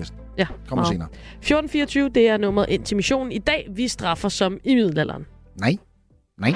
Nej. Du lytter til missionen på Radio 4. Vi lister os afsted på tog, når vi går ud og røver. Vi røver bare det, vi må, og det, vi nu behøver. Ja, okay, det er lang tid siden, jeg øh, sidst har øh, sunget den, men jeg tror godt, du kan genkende øh, sangen om øh, de tre røvere, som vi kender så godt, Kasper, Jesper og Jonathan fra Kardemommeby, skrevet af den øh, norske øh, forfatter Torbjørn Ejner, som i øvrigt også står bag øh, historier som for eksempel dyrene i øh, Hakkebakkeskoven, som mange også kender, tænker jeg. Øh, røverne her, de er jo nogle ret øh, hyggelige kriminelle. De er ikke sådan voldsparate bandetyper, som vi kender fra Pusher Street. Og selvom de røver Kardemommeby igen og igen, så indfører politimand Bastian aldrig rigtig nogen strafzoner. Øh, I hvert fald ikke i den del af historien, som jeg kender. Thomas Ugelvik, velkommen til. Tak, tak. Du er professor i kriminologi på Oslo Universitet, og så har du øh, skrevet om straf i Torbjørn Einers forfatterskab, altså blandet i Folk og Røver i Kardemommeby, og hvordan det, for, øh, og hvordan det påvirker vores forhold til netop straf i, i de nordiske, de skandinaviske, de skandinaviske lande. Hvad, hvad er det, du synes, der er så interessant ved uh, Torbjørn Einers historier og, og straf? Ja, min, min egen uh, motivasjon for å uh, forske på Torbjørn Egners uh, fortellinger kom jo av at jeg igjen og igjen og igjen og igjen og igjen måtte lese disse bøkene høyt for mine ja. egne barn. og da etter hvert så kjenner man jo fortellingene veldig godt, sånn at da flyter jo tankene litt av seg selv. Og så, og så tenkte jeg på at det er jo ikke utrolig, men det er jo spesielt da, at disse eh, historiene er så umåtelig populære som de er i Norge, i hvert fall. Eh, den dag i dag. Mm. Eh, så lenge etter at de først ble publisert på, på 1950-tallet. Eh, og hva er denne appellen? Hva er det for noe, på en måte? Um, jo da, Torbjørn Egner eh, var jo en uh, multikunstner på mange måter som lagde fantastisk fine bøker og gode historier og sånn. Og han tegnet jo disse her mm. ikoniske tegningene, sånn at det er høy kvalitet, det er greit. Men det, det, må være noe mer, tenkte jeg. Og, og da, da, kom jeg fram til at jeg syns det er i hvert fall en interessant hypotese å, å, si at eh, det er noe med fortellingene som, som um, resonnerer hos oss foreldre, da, som, som, treffer noe som vi ønsker at våre barn skal få med seg, for å overta. ikke sant? Eh, og hva er det for noe? Jo, begge disse historiene, altså Kardemommeby og Hakkebakkeskogen, er i mine øyne først og fremst historier om Eh, lovbrytere, i bred forstand av ordet, da, mm. som endrer seg, og som, og som blir um, snille, og som gjeninkluderes i samfunnet. Som de går fra på en måte å være outsiders til å bli insiders, og til å bli um, skattede medlemmer av fellesskapet, på en måte. Yeah. Og det, at det går an, at, at de slemme kan bli snille, da det tenker jeg er den viktigste moralen her, og det, det er det som jeg tror er en, en, i hvert fall en viktig forklaring for hvorfor de fremdeles står så sterkt, disse fortellingene. Politimesteren i Kardemommeby, han, øh, han er jo ikke sådan en, han er ikke en hård øh, straffer, kan man sige, der spærer røverne ind og, og giver dem dobbeltstraf og smider nøglen væk. Han er jo faktisk en meget opbyggelig person, der klipper dem og vasker dem og og så videre. Det, det, det går jo dårligt i spænd med, med virkelighedens straffesystem, vel også i Norge? Altså ja, jeg må jo gi deg helt rett. Politimester Bastian han, han er jo ikke han er jo, han er jo til dels nokså unnvikende, og mange vil mm. kanskje si, mange kan, vil kanskje si direkte veik, egentlig. Han, han, vegrer seg jo veldig for å gjøre noe som helst. Um, han er jo redd for løven, selvfølgelig. De har jo, disse tre røverne har jo, denne, har jo dette farlige rovdyret til beskyttelse. Så, så politimester Bastian ønsker jo ikke å tråkke de for nære. Så han er jo, han er jo praksis i den historien faktisk eh, avhengig av sivilsamfunnet, medlemmer av sivilsamfunnet som, som, på en eller annen måte tar loven i egne hender og, og agerer litt sånn vigilanteaktige eh, figurer og, og, og, fanger røverne og, leverer leverer de på dør, eh, dørstokken til eh, politimester Bastian. Men idet han får de, så skifter han veldig gir. ikke sant? Da girer han opp, da vet han plutselig akkurat hva han skal gjøre. Da setter han i verk lokalsamfunnet. Han setter mm. i verk sin, sin, fru, sin kone. Vi kan jo godt le litt av hva skal jeg si, kjønnsbalansen og likestillingsbudskapet til Torbjørn Egner. Der er, jo, der er historien kanskje barn av 50-tallet mer enn i dag. Men, mm. Men eh, fru Bastian kommer inn med god mat og litt blomster på bord og sånn, gjør det hyggelig. Røverne føler seg sett, de føler seg anerkjent. Eh, han får inn, eh, Bastian får inn eh, eh, frisør, frisøren, ikke sant. Eh, eh barberer eh, Sørensen heter han, som eh, klipper og barberer, men også spiller musikk for dem og inviterer dem med i, i et orkester. og Det blir arrangert en veldedighetskonsert osv. De blir liksom trukket inn i fellesskapet via at de er musikalske, da, som er en tilfeldighet på en eller annen måte. Sånn at Bastian har åpenbart en plan her. Han ser at oi, nå fikk dette var flaks, jeg fikk røverne. Nå er de her hos meg, det er ingen løver her. Ja. Nå kan jeg, nå kan jeg få til noe. Hvad, hvad mener du, at vi kan lære så øh, om forbrydelse og straf af en børnebog, en norsk børnebog, som er 70 år gammel? Eh, Jeg tror jo at eh, både Hakkebakkeskogen og um, Kardemommeby handler om at eh, selv om det finnes noen, eh, enten det er Mikkel Rev, som han heter i Hakkebakkeskogen, eller de tre røverne i Kardemommeby, som, som på en måte lever på utsiden, eller på, i periferien i hvert fall av samfunnet, som på en eller annen måte oppleves som litt sånn parasittisk. De bidrar ikke, de kanskje til og med, kanskje til og med eh, f- eh, lovbrudd og, og, og, og liksom eh, trekker på fellesskapsinteresser uten å gi noe tilbake osv. Illegitimt. sant? Selv om de eksisterer, så, så, eh, så er det mulig å, å håpe på at hvis de bare behandles med respekt og med eh, håp, så, så kan de eh, bli del av fellesskapet. Eh, Det gjelder selvfølgelig ikke i virkelighetens verden, så er det ikke så enkelt. sant? Vi kan ikke bare ta hvem som helst, eh, hvem som helst eh, i et fengsel og bare håpe på at hvis vi gir dem litt god mat og litt liksom klipper og barberer og, sånn, og gir dem en mulighet, så går det automatisk sånn at de slutter med lovbrudd. Sånn er det selvfølgelig ikke. Men, men hvis vi ikke forsøker, og hvis vi ikke har det håpet med oss, så får vi det i hvert fall ikke til. Ehm, sånn at den nordiske modellen som for, for på en måte straff, straffefilosofi, straffegjennomføring, er, bygger jo veldig sterkt på dette håpet. Da. Dette, denne muligheten om at hvis vi bare behandler folk skikkelig, gir de muligheter, kanskje vi ikke får det til første gang, kanskje ikke andre gang, kanskje ikke tredje gang, men kanskje det blir fjerde, femte, sjette. Men folk endrer seg jo. Vi ser det eh, på en måte igjen og igjen at eh, det er jo veldig få, selv de som på en måte begår lovbrudd igjen og igjen og igjen, og igjen som, som på en eller annen måte ikke går gjennom en sånn endringsprosess. Vi har veldig få mennesker som er i pensjonsalder etter et langt liv med bare kriminalitet i, i nordiske fengsler. sant? Eh, Men det er jo en modningsprosess. Noen eh, trenger mange år på seg før, og mange sjanser før det, før det skjer. Men, men, eh, men vi har jo på en eller annen måte en tradisjon i Norden for å ikke gi opp, da, for å ikke slutte å prøve. Håbet øh, skal leve lidt længere, hvis det skal lykkes med at, at komme i mål med en rehabilitering, kan man sige. Øh, Thomas Ugelvik, tusind tak, fordi du havde tid og lyst til at tale med mig. Selv tak.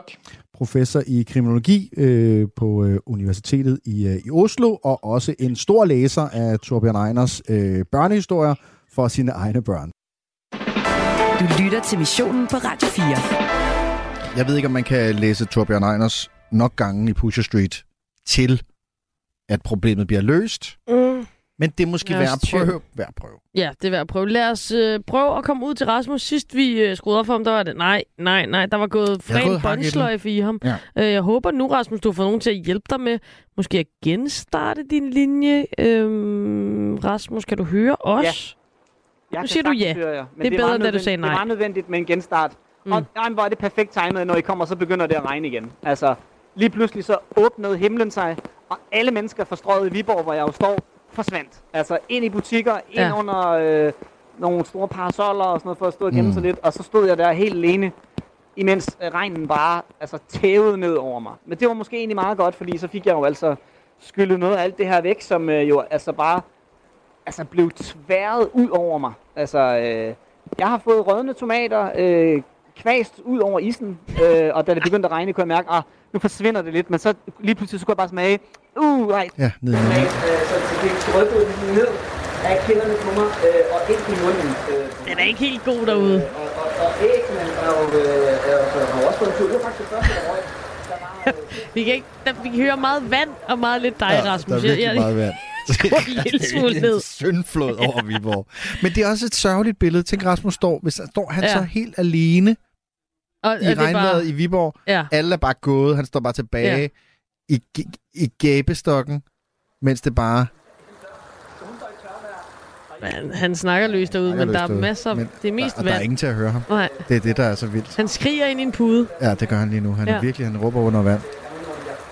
Det er, det er voldsomt det, der foregår. Øh, haha, øh, passende straf for at flytte til Nordjylland. Rasmus kan håbe på kraftig regn, så det vasker lidt kastesødt af ham. Eller måske bare det bliver øh, mere klamt at regn. Begynder faktisk at have lidt ondt af øh, Rasmus. Ja, jeg har da vildt ondt af Hansen. Ja, den er altså, øh, den, er- den er godt nok øh, strid derude, synes jeg. Øhm, har vi nogle lyttere i Viborg? Prøv lige at gå ned. Ja, hjælp lige Rasmus. Tag en paraply og en regnjakke på for fanden. Altså, Ja. han er jo Foran centret. Vi får dårlig samvittighed. Ja. Det var måske en idé på redaktionsmødet, som lød meget sjov, og nu...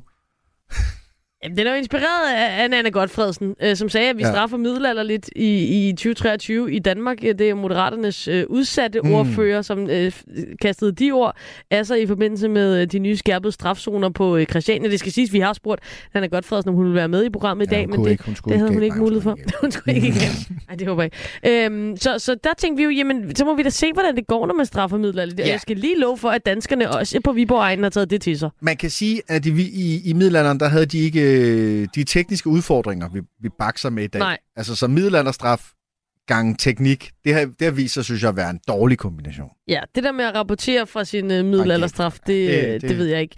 Øhm, Peter, øh, en lytter, skriver på 1424, Stakkels Rasmus. Mm. I den mere humoristiske afdeling, der vil altid være en straf, en sang af Red Warszawa. Vildt nok med Kåres historiske viden, det var Kåre, som vi, ja. Johannesen vi talte med tidligere, og at man jo ikke gjorde det af ondskab, men for at hjælpe folk på rette vej.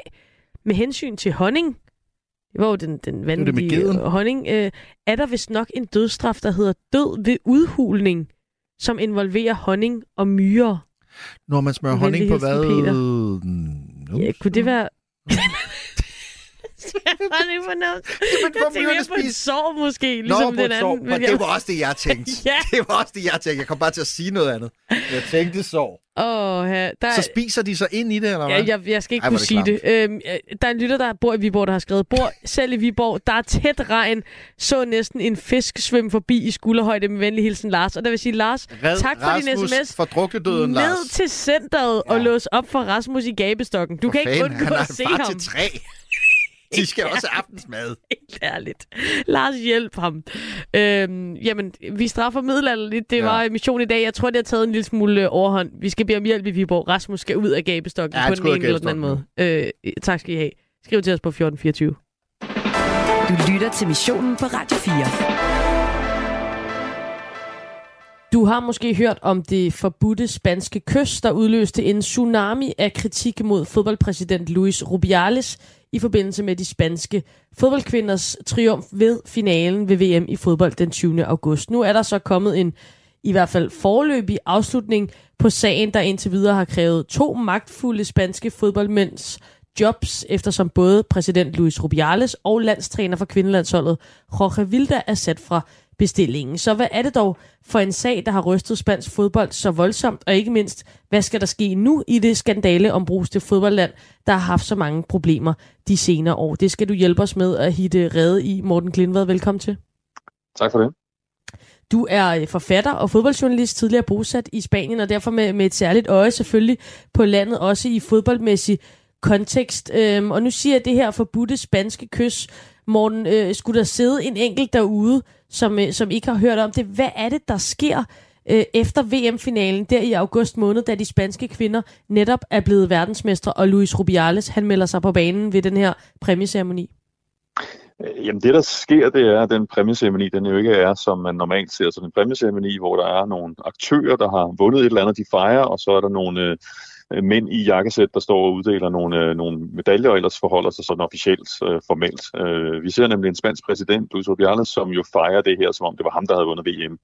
Øh, og i den her fejring, der har han jo temmelig svært ved at, at, at styre sig selv og kontrollere sig selv, og han øh, krammer og, til højre og venstre, og så kulminerer det jo så, altså så, da han sætter det her kys på læberne af en af de spanske verdensmestre, Jennifer øh, Adamoso. Og det er jo, altså, det er jo et syn, da man ser det, så man tænker jo lidt, hvad var det lige, der foregik? Altså man kan jo ikke, man kan jo ikke komme på et fortilfælde, øh, hvor man synes, at det er sket før, eller vi heller ikke forestiller os, at det skulle være øh, DBU's øh, formand, som skulle køre til imod en dansker, der havde vundet en VM-titel. Så lige pludselig så øh, kom præsidentens opførsel til at fylde rigtig meget af den fejring.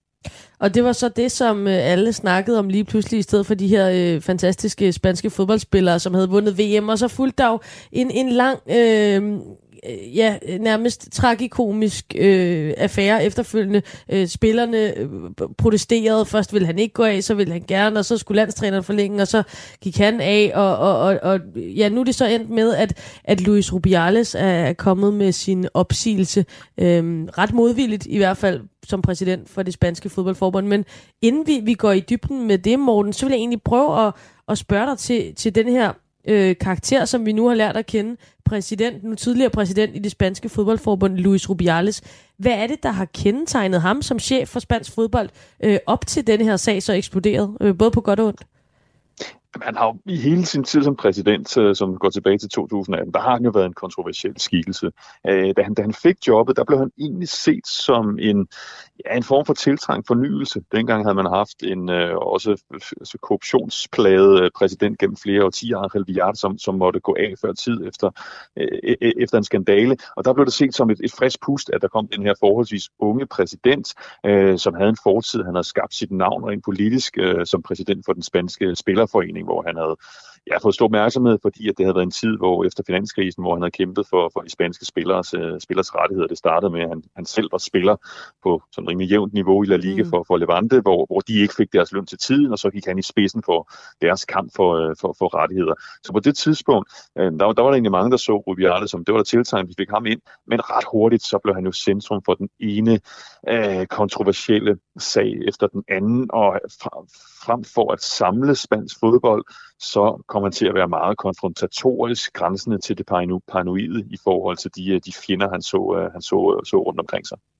Og, og når du siger det her med den ene dårlige sag efter den anden for spansk fodbold, så, så, så, så har det jo også, når man løfter blikket fra Luis Rubiales personligt og kigger på spansk fodbold generelt, været ja, som du siger, dårlige sager. Altså, der har været racisme-sager mod øh, især den her øh, mørke brasilianer Vinicius Junior i, i Real Madrid. Dårlige økonomiske forhold i den ene klub efter den anden. Tætte forbindelser til, til Saudi-Arabien osv. Altså, prøv lige at sætte nogle ord på den her retning, som det er spansk fodbold har bevæget sig i de senere år.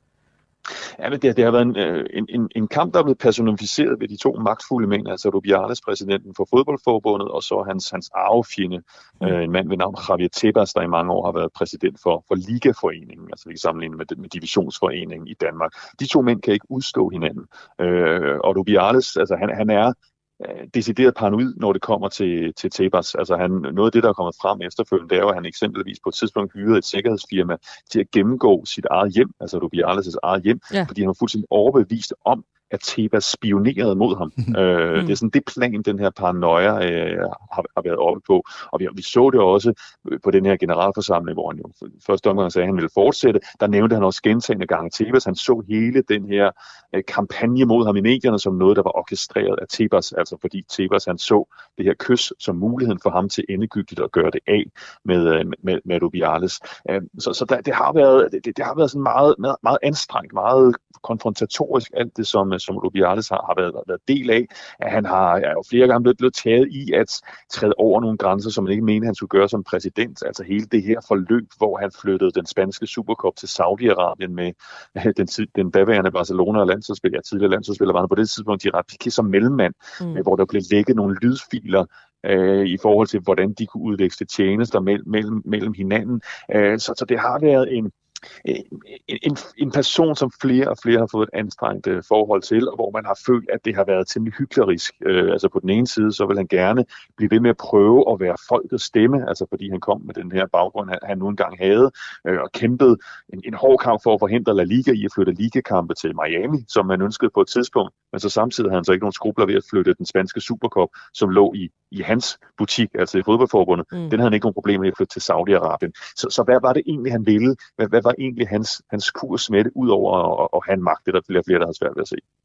Og, og Morten, altså, du, du er dybt nede i, i spansk fodbold. Vi kender jo alle sammen Spanien som et stort fodboldland, og de her ting, du fortæller her, sammenholdet med, hvad vi nu har set i forbindelse med det her kys, øh, hans mor, der går i sultestrække inde i en kirke, øh, øh, den, den ene mere vanvittige drejning efter den anden. Altså, jeg får bare lyst til at spørge, hvad er det, der sker i spansk fodbold? Hvor, hvorfor, er de, hvorfor er de så skøre?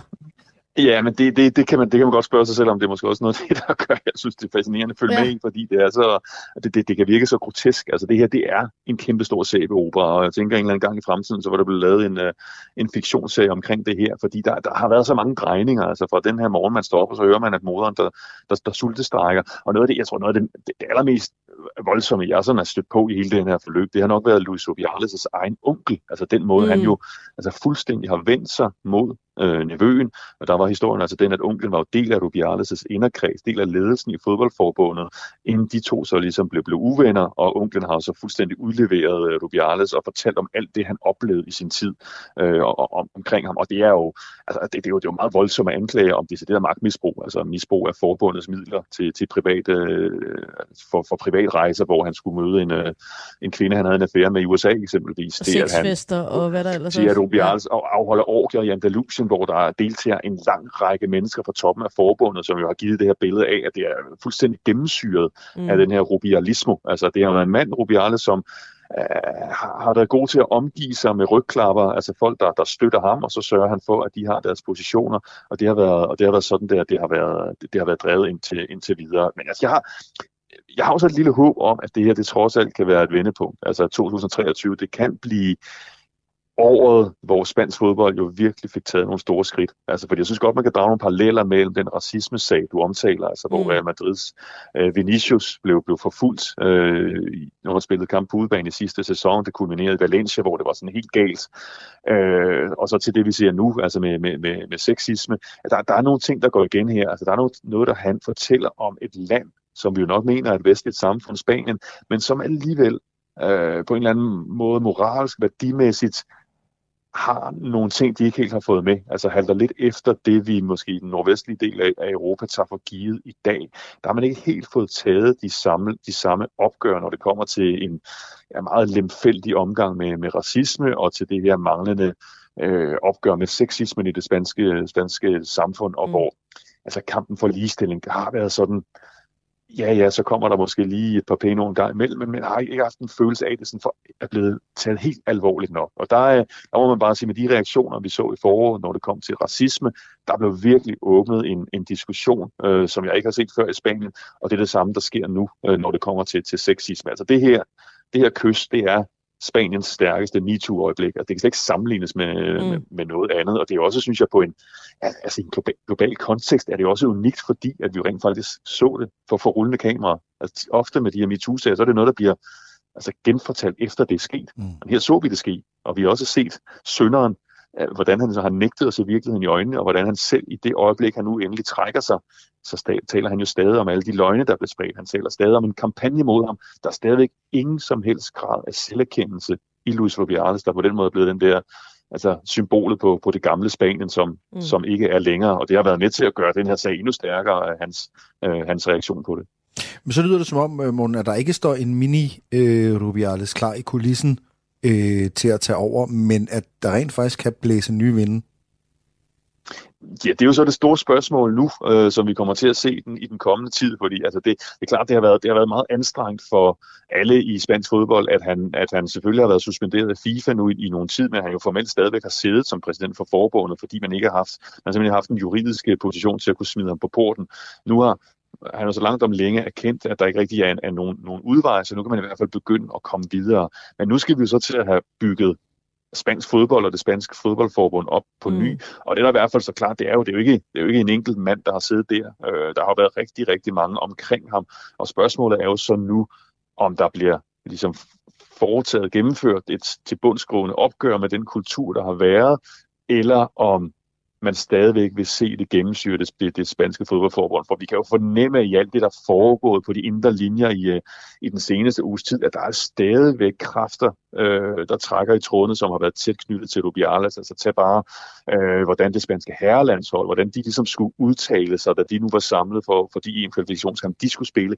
Altså hvor hårde turde de egentlig være i retorikken over for Rubiales, og der var måske nogen, der mente, at så langt skulle de heller ikke gå. Så der er stadigvæk, der er stadigvæk en masse indre, indre opgør. Det, det vil være noget, der kommer til at fylde i et, et godt stykke tid. Fordi nu her, så, altså, så kommer det til at være sådan en, ja, en form for fungerende ledelse, som ligesom skal føre det her videre i et stykke tid, og så vil der så vente et valg, som der under alle omstændigheder skulle have været i 2024. Så det er sådan der, at, at de nye kræfter skal positioneres, og hvor det bliver spændende at se, hvem der egentlig melder sig på banen til at forsøge at bringe spansk fodbold i en, øh, i en ny retning. Vi hæver på øh, den tilbundsgående oprydning. Det er den helt store øh, støv, støvkost, der skal i gang i, i det spanske og må, jeg, og må jeg til, og må jeg til, og må jeg tilføje en Ja enkelt ting, fordi det, det, det er noget, som er, som er rigtig, rigtig vigtigt i det her, fordi i hele det her opgør, så fylder det bare lige nu rigtig, rigtig meget, at hvis der er noget, som er et stort mål lige nu for, for spansk fodbold som, som helhed, så er det at få VM-slutrunden for herre til Spanien Ja. i 2030. Det har de jo lagt billet ind på, og det har jo været Rubiales' store projekt. Altså han har jo set det som, det skulle ligesom være kronen på hans præsidentskab, og være ham, der fik bragt, bragt øh, VM til, øh, til Spanien sammen med, sammen med andre, andre nationer, men, men Spanien som den, den førende vært mm. i det her. Og det er, jo, det er jo selvfølgelig dybt problematisk for Spanien, at det værtskab, det skal fordeles næste år i løbet af 2024, at det så skal ske på bagkant af den her, den her skandale. Så det bliver meget, meget vigtigt for spanierne, at de meget hurtigt får, ja, får, får signaleret, at der er styr på Mm. det igen, og nu er man ligesom klar til at føre øh, spansk fodbold ind, ind i en ny tid som en værdig vært for VM. Vi følger med, og øh, kommer sikkert også til at, at banke på din dør igen, Morten Glindved, når vi finder ud af, hvad i alverden der skal ske i øh, spansk fodbold i første omgang. Tusind tak for din tid. Selv tak. Det var altså Morten Glindved her, som er forfatter og fodboldjournalist med særlig fokus på det spanske. Du lytter til missionen på Radio 4. Og så tilbage på strafsporet. Ja. Øhm, og ud til Rasmus, som jeg på en eller anden måde bare håber øh, er blevet befriet af en generøs... Stadigvæk en halv time tilbage. lidt jeg synes, mere. han er blevet straffet Han er rigeligt. blevet straffet vildt meget. Og det vil jeg godt have ført til protokol, Rasmus, at det er mig, der siger, nok er nok, og det er Amalie, der siger, mere, mere, mere. Ja, det er jeg virkelig glad for. Nu ved jeg, hvor julekortet skal sendes hen, Ja, ja, ja. ja. når det er, jeg sender den til. ja, det er jeg meget glad for. Og der kan jeg sige, jeg har simpelthen måttet give op. Øh, jeg er blevet øh, befriet fra øh, gabestokken. og Ja. ja. det er fordi, at øh, fandt jeg ud af jo, at forbindelsen gik til mig. Ja, Og, det er øh, og det skulle ligesom, ligesom gøre noget ved, så øh, jeg står sammen med Katrine. Hej Katrine. Hej. Øh, hun var simpelthen så venlig at øh, låse op for mig her med den her øh, lille lås. Den øh, fik hun altså lige løsnet, og derfor så har jeg nu taget gabestokken af. Og, og ganske rigtigt, jeg kunne se på min øh, telefon, som jeg var logget på, der stod der bare sådan en advarsel, stod der, der er væske i din telefon. Altså simpelthen oh, fordi, at det bare, altså regnede så vanvittigt meget. Og, altså, stadigvæk, kan, altså mine sko, jeg går rundt i her, er jo en øh, sådan en lille swimmingpool. Øh, så ved jeg simpelthen øh, blevet at stå her. Men det var meget godt, for det har hjulpet med at få øh, vasket noget af alt det af, som jeg jo altså er blevet ramt med alt det her kasteskyts her i, øh, i gågaden i Viborg, mm. hvor jeg har siddet med den her gabestok. Der var jo rådne tomater, der var æg, og der var øh, flødeboller. Og, øh, og, og Katrine her var faktisk så venlig lige at, at lige hjælpe med lige at, ja, som sagt, befri mig, og, og, og nu øh, komme af med noget af alt det her. Katrine, kan du, du kan lige beskrive, hvordan det var, jeg så ud der lige før for lidt siden? Der var så meget på, at lige nu, når jeg kigger på gabestokken, så er der stadigvæk æg og tomater på, og det har endda siddet og regnet torden, eller tordnet ned, så det er faktisk lidt imponerende. Og du har stadigvæk, øhm, du har stadigvæk, øh, hvad hedder det, tomat, øh, øh, seeds, hvad er det nu, det hedder? Sådan frø. Ja, i din, jeg kan se det stadig i dit hoved, og jeg kan se, der også stadigvæk er flødeboller på din jakke. Oh. Og det var, det, det, det er imponerende, hvor meget der var. Der var også i din øjenbryn, det var på toppen af dit hoved, og det styrtede ned, så det er imponerende, hvor meget der var, at det ikke vaskede væk. Øh, meget, meget ubehagelig oplevelse. Altså, jeg tænkte, der er sgu ikke nogen, der, der kan få sig selv til det. Men så kom der Nej. også lige nogle, øh, nogle, nogle unger der, ikke? Mm. Øh, og, og synes det var meget sjovt. Og så fik den ellers bare, det hele blev bare tømt på fem minutter, hvor jeg bare var, øh, var skydeskive her, og øh, jeg skal lige have ryddet op, fordi der er en masse ting, der ligger på gågaden. Men øh, hvad, hvad gør vi ikke for det her program? Men øh, jeg vil sige, måske ikke bedste idé, har fået. Nu er jeg i hvert fald hoppet ud af den her gabestok. Jeg skal have ryddet op, og øh, jeg, jeg synes godt nok, det var ubehageligt. Det var virkelig, virkelig ydmygende, da de først begyndte Mm. at... Altså, de stod jo og grinede, mm. imens de sådan, ha, ha, ha, jeg giver mig også lige en altså. og... Altså, hvad siger du? De filmede jo også med deres telefoner og tog billeder af dig. Ja, de er nok. Ikke fordi vi skal svælge i det, men Og de jeg- film vil vi jo gerne se. Ja, og de... Og ved du hvad, det synes jeg næsten er det værste det hele, fordi, fordi jeg sagde jo, at jeg vil gerne lige have, at de lige sendte det til mig, men det var der ikke nogen, der har gjort, så de er bare gået videre, og så ligger jeg bare som en eller anden på mærkelig Reddit. ting på YouTube, Ja. ja. eller hvor Ja, jeg det er nu, TikTok. TikTok eller, Ja. ja. eller hvor jeg nu er TikTok. ender henne. Gå på ikke? Men, TikTok. øh, ja, øh, Rasmus, må jeg så- spørge- et kort ja. spørgsmål også bare. Altså det her med Ja. gabestok som idé. Hvor, Mhm. mm-hmm. hvor kort tid går der fra, at man placerer sig selv i, i gabestokken, til at man har fortrudt den idé?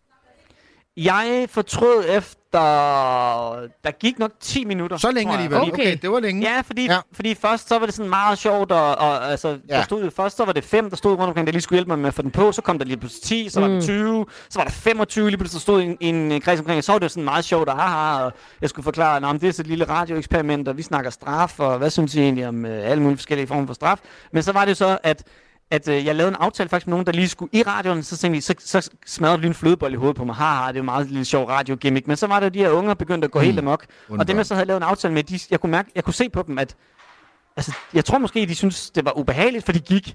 Mm. Altså, selvom vi havde en aftale, så snakker vi lige, men det stak bare lige af. Altså, Ja. og, øh, og, og derfor så blev det der meget, meget ydmygende, og ej, det var ikke rart. Og folk kom sådan hen og spurgte, om ikke jeg ville med ind, fordi så begyndte det jo også at regne.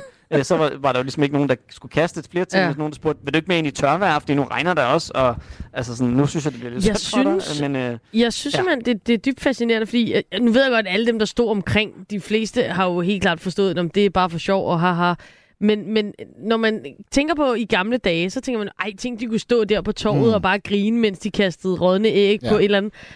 Ej. Der har de jo bare fyret den af, Ja, ja, også i 2023. Ja, ja. Altså, det var sjovt. øh, det var og der har selvfølgelig også været de barmhjertige, som så har sagt, om du vil med ind i, i tørvejr og så videre, men, men den store folkemængde, haha, Pøblen. rådne æg i Ja, ja. hovedet på manden. Sådan er be det. Sådan er det. Altså, øh, Katrine hjalp mig jo som sagt med at komme ud af den, og, øh, og måske Katrine bare lige kort til sidst, sådan, øh, sådan hele oplevelsen af at se en, en mand sådan helt øh, tilfældigt stå med en gabestok midt i Viborg. Hvordan var det? Altså, da jeg kom gående første gang, så troede jeg, at det var noget, du tjente penge på, at du sad ligesom en gør han øh, Det gør han også. musiker, der bare fik penge for at gøre det. Ja. Men øh, du sagde, at de havde lidt ubetalende, men jeg så, da jeg kom gående, så synes jeg, de alle grinte og havde en god tid. Men øh, så det, øh, ja. Men øh, jeg synes, det er lidt komisk at få et radioprogram, hvor man ikke skal se det. Du kan ikke så langt fra det, det vil jeg indrømme. Det er lidt imponerende. Jamen, han vil det meget gerne. Ja, vi Ja, går altid det for, ekstra, at, øh, det ekstra skridt. Ja, det er missionen på Radio kan se 4. det, ja. Sådan er det. Helt sikkert. Godt, jamen øh, Rasmus, jeg håber, at du kan lige få tørret det sidste ud af øjenbrynene og isen, eller øh, hvor det ellers sad. Sikke en indsats i dag. Ja, ja, vi vender lige tilbage og siger Ja. øh, tak for eftermiddags øh, indsatsen til sidst, ikke? Jo, det må vi heller. Du lytter til missionen på Radio 4. Vi har øh, fået en lydbesked øh, tilsendt, Mhm. mm-hmm. Tony, og, og det hader jeg jo som udgangspunkt, det der Det er med at sende lydbeskeder Skriv til hinanden. En. Skriv en sms, SMS. eller ring mig op. Ja, øh, jeg så- kan ikke høre det. Jeg er i gang med noget andet. Ja, det, det, det er som udgangspunkt irriterende. Øh, Vi har ikke hørt den her lydbesked endnu. Vi har så forstået øh, af omveje, at øh, Thomas og Mathias, den mindste bakke, man er villig til at dø på, den tækker ikke længere øh, ind hver dag. Til gengæld så skal det, der så kommer, nu stå i stedet for. Ja. Øh, så jeg er meget spændt på det. Øh, nu trykker jeg play på den lydbesked, vi så har modtaget i dag.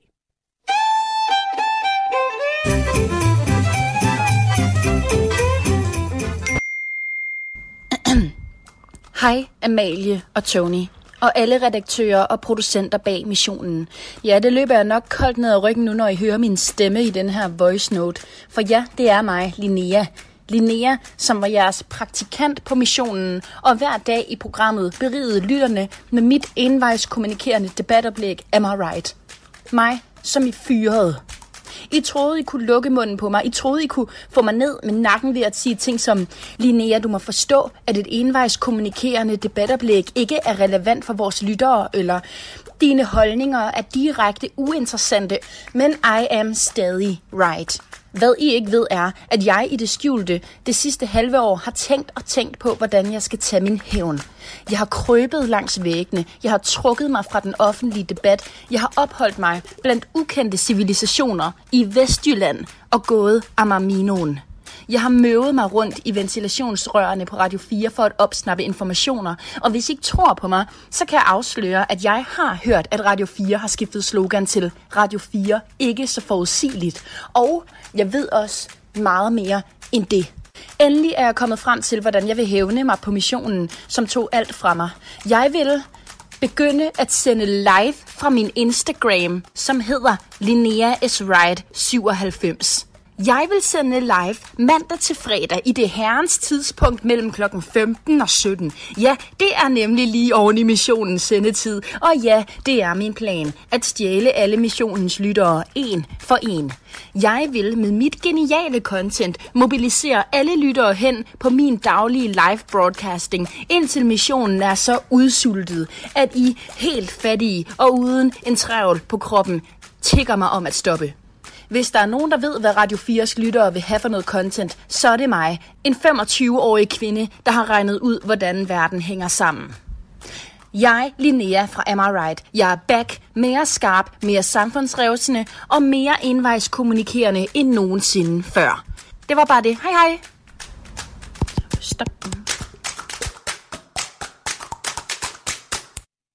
Øh, var det en trussel, det her? Det var en trussel, men jeg ved ikke, om det er en af dem, hvor man skal kigge over skulderen. Jeg har været inde lige søge lige på Instagram hurtigt. Jeg kan ikke finde uh, hendes profil, så på den måde... Det, men har jeg stadig det rigtigt? Øhm, men øh, jeg kiggede da lige op mod ventilationskanalen, bare lige for at se, om Der om der lå nogen deroppe.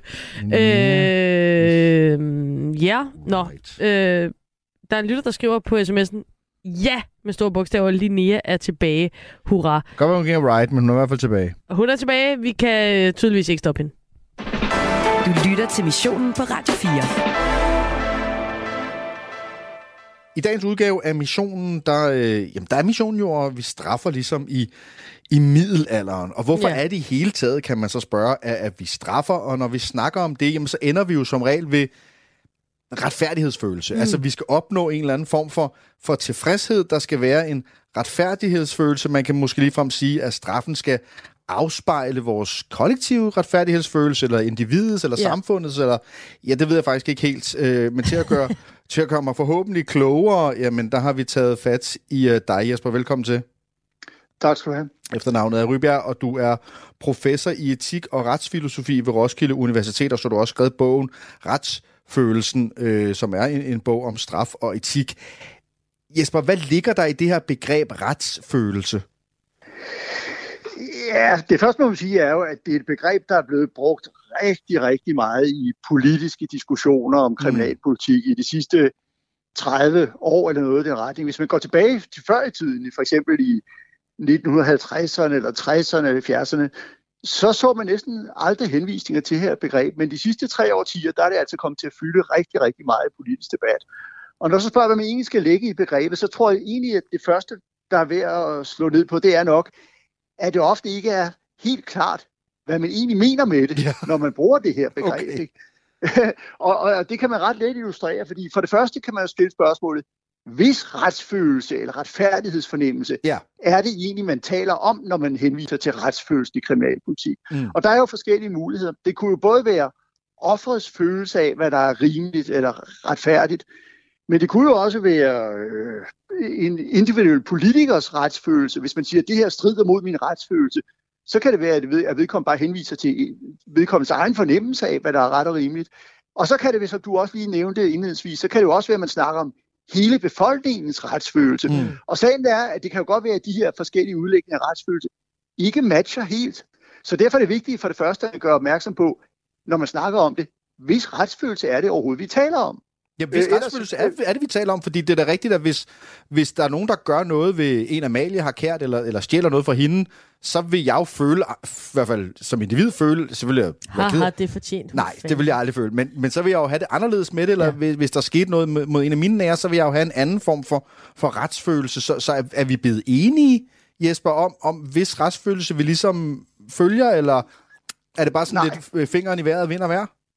Ja, det, det, man kan ikke sige, at der er nogen enighed. I politisk debat må man sige, at der er det, nogle gange henviser man til nogens rettefølelse, andre gange henviser man til andres, og ofte er det ret uklart, hvem det, hvis retsfølelse det overhovedet er, man henviser til. Mm. Og det gør jo også, at diskussionen godt kan blive lidt rodet, for man ved jo faktisk, hvis, de, hvis, det, hvis der er forskellige retsfølelser på spil, ja, så bliver det jo rart at vide, hvis retsfølelse man taler om, hvis man skal bruge det som grund mm. for at straffe på den ene eller anden måde.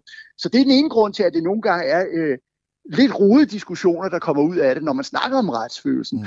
Og så er der en anden ting, jeg synes er, vigtigt også at understrege, at vores oplevelse af, hvornår noget er rimeligt eller retfærdigt, kan jo også godt afhænge af, hvor meget vi ved om den sag, vi skal tage stilling til. Ja. Altså bare for at nævne det, jeg kan nævne et konkret eksempel for jer for et, et forskningsstudie, man lavede for nogle år siden i USA. Der bad man en stor gruppe forsøgspersoner om at følge en konkret straffesag. Men halvdelen af dem, de skulle følge selve sagen, de skulle sidde og følge med i sagen, læse et retsakt osv. Den anden halvdel, de skulle kun følge sagen sådan, som den var formidlet gennem medierne.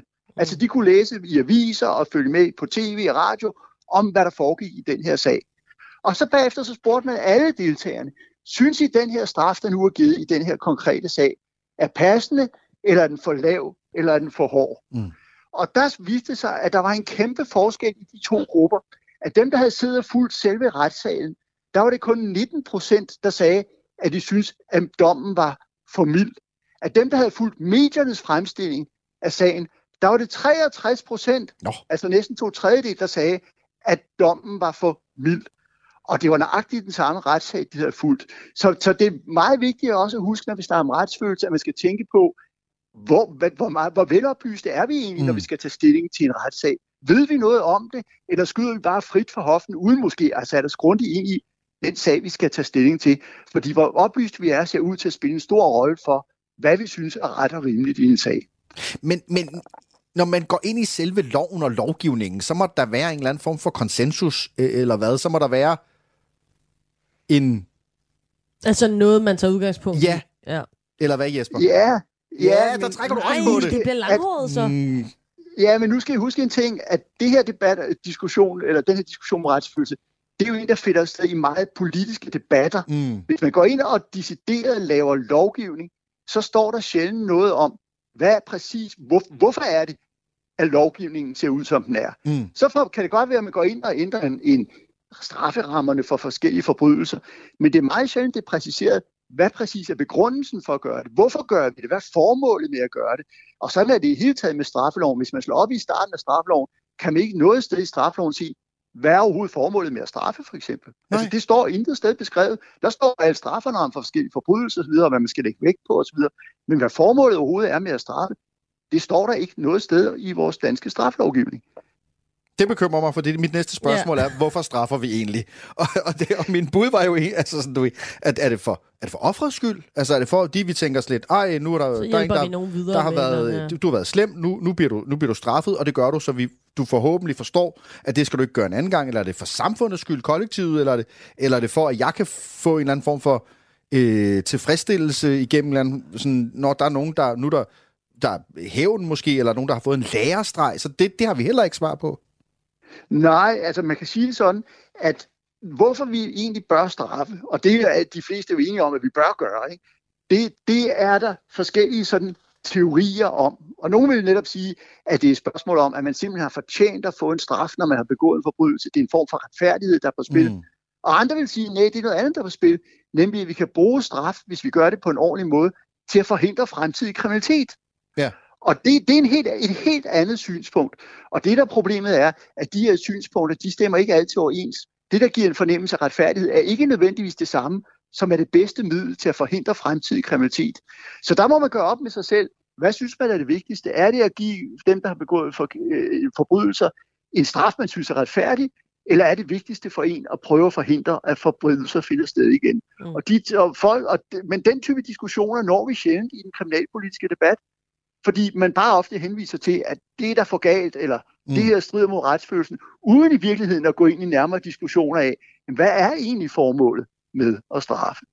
Men det er vel også, fordi sidder jeg og tænker på, øh, Jesper, det, her med, altså, det, det er jo to flader, der ligesom øh, bryder mod hinanden på det her punkt, hvor at vi har retsfølelse, det ligger jo i ordet, det er følelser, øh, og så har Ja. vi på den anden side noget jura, som gerne skal være ret fritaget for det. Det er jo en, mm. også på mange måder en formel øh, for hvordan, altså, så, så det er vel også derfor, at det, det er så svært på en eller anden måde at lade de her to ting øh, mødes, eller sætte sæt, sæt det på formel, hvis det var det, man skulle. Nej, altså det behøver det sådan set ikke være. Hvis vi alle sammen har en fornemmelse af, at det her er dybt uretfærdigt, så kan man jo godt på baggrund af det prøve at lave nogle mere præcise love, Ja. der på en måde fanger vores fornemmelse. Så det kan man sådan set godt Men gøre. det kan vi vel men er aldrig mere- blive enige om rigtigt. Altså, jeg ved godt, hvis man er en masse morder eller et eller andet, men der er jo så mange nuancer derimellem, hvor, hvor, man ikke, hvor vi ikke alle sammen er enige. Ja, det er jo det næste spørgsmål. Så, nu sagde jeg i starten, at det er ikke altid helt klart, hvad vi taler om, når, når man fra politisk hånd i debatter taler om retsfølelsen. Men hvis man taler om den almene retsfølelse, altså befolkningens generelle oplevelse af, hvad der er rigtigt og forkert, så lyder det jo, når politikere bruger det her begreb jo ofte som, at så ved de, at befolkningen er helt enige om, hvad, man, hvordan man skal straffe. Og det er jo heller ikke sikkert, det er det. Og det viser en anden ting, der er interessant, når man snakker om retsfølelse, at meget ofte så har politikere sagt, vi skal straffe at det på den og den måde for at tilfredsstille den almindelige retsfølelse. Men ofte gør de det uden i virkeligheden at lave nogen som helst undersøgelser af, hvad befolkningen i virkeligheden synes er rimeligt på det pågældende område. Mm. Hvis man virkelig synes, det vigtige var at afspejle, hvad befolkningen synes, så det første, man burde gøre, det var at sige, lad os prøve at se på undersøgelser af, hvad befolkningen faktisk synes er rimeligt. Og den, og den slags undersøgelser har man lavet nogle af tidligere, og det viser ofte, at de gav et helt andet svar, end det politikerne troede, når de henviste til retsfølelsen. Så altså, der er mange sjove ting på spil her, når vi begynder at snakke om et, så et dunkelt begreb som retsfølelse i forbindelse med straf. Og det lyder som om, at vi kan tage øh, og smide det hele ud, øh, rent lovgivningsmæssigt og strafmæssigt, øh, Jesper, start forfra, hvis vi skal have Ja. retsfølelse. Ja, altså, jeg vil, sige, jeg vil sige det på den måde. Retsfølelse spiller en rolle. Hvis man forestiller sig, at man straffede på en måde i et samfund, hvor befolkningen helt mistede tilliden til, hvad der foregår hos domstolen, fordi man synes, det hele var absurd og uretfærdigt, så vil det ikke være godt, fordi tillid til domstolen er meget, meget vigtigt i et samfund. Mm. Hvis man ikke har tillid til domstolene, så holder folk op med at anmelde forbrydelser, de holder op med at fungere som vidner osv. Så tillid er en vigtig ting. Men jeg synes stadig, at du har ret i den forstand, at man burde indgå i lidt mere principielt, fra politisk hold, indgå i mere principielle diskussioner om, hvad er det egentlig, der er formålet med at straffe? Hvorfor gør vi det? Hvad er det, vi skal gøre? Hvad er det, vi vil opnå ved at straffe på den ene måde frem for den anden? Og den slags lidt mere dybe eller principielle diskussioner, dem er der ofte ikke særlig mange af. Meget ofte bliver debatterne noget i retning, man hører om en forfærdelig forbrydelse, så vi alle sammen kan være enige om, at forfærdeligt, så siger Mm. man, det er der også for galt. Derfor skal vi straffe sådan, uden i virkeligheden måske at tænke over, hvor meget koster det? Hvad betyder det for miljøet i fængslerne, som er, hvor fængslerne i forvejen er fyldt op?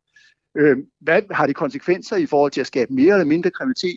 Og alle de der nuancer, som man måske burde have med i ordentlig politisk beslutningstagning, dem når man ikke særlig langt med i den offentlige diskussion af det her.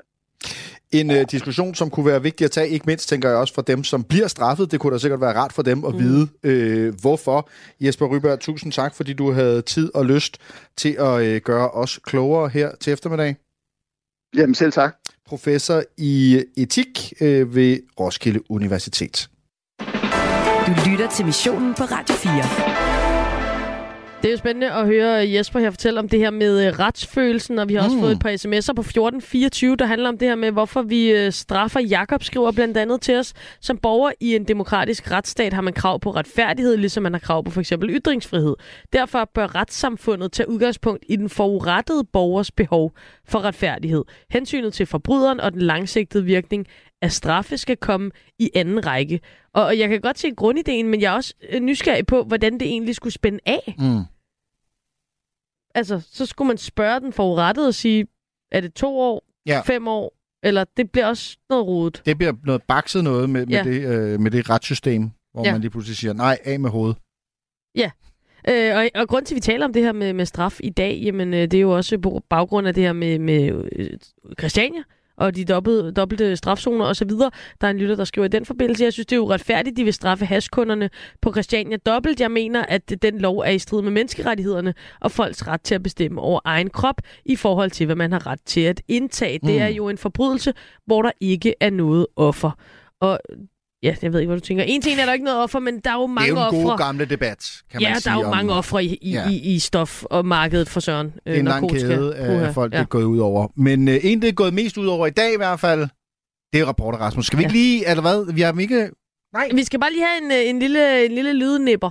Så går vi ud til Rasmus. Okay. Vi har fået bekræftet, at det er stop på et 8-årigt barn.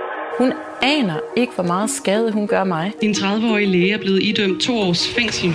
Radio 4 undersøger er en podcast, der afslører, dokumenterer og belyser sager, der har relevans for dig. Vi kommer ikke til at udtale os om det, eller at du skal have noget agtindsigt herfra. Når myndighederne svigter, sundhedssystemet fejler, eller forsvaret forurener med PFAS, giver Radio 4 undersøger der hele historien, baggrund og perspektiv.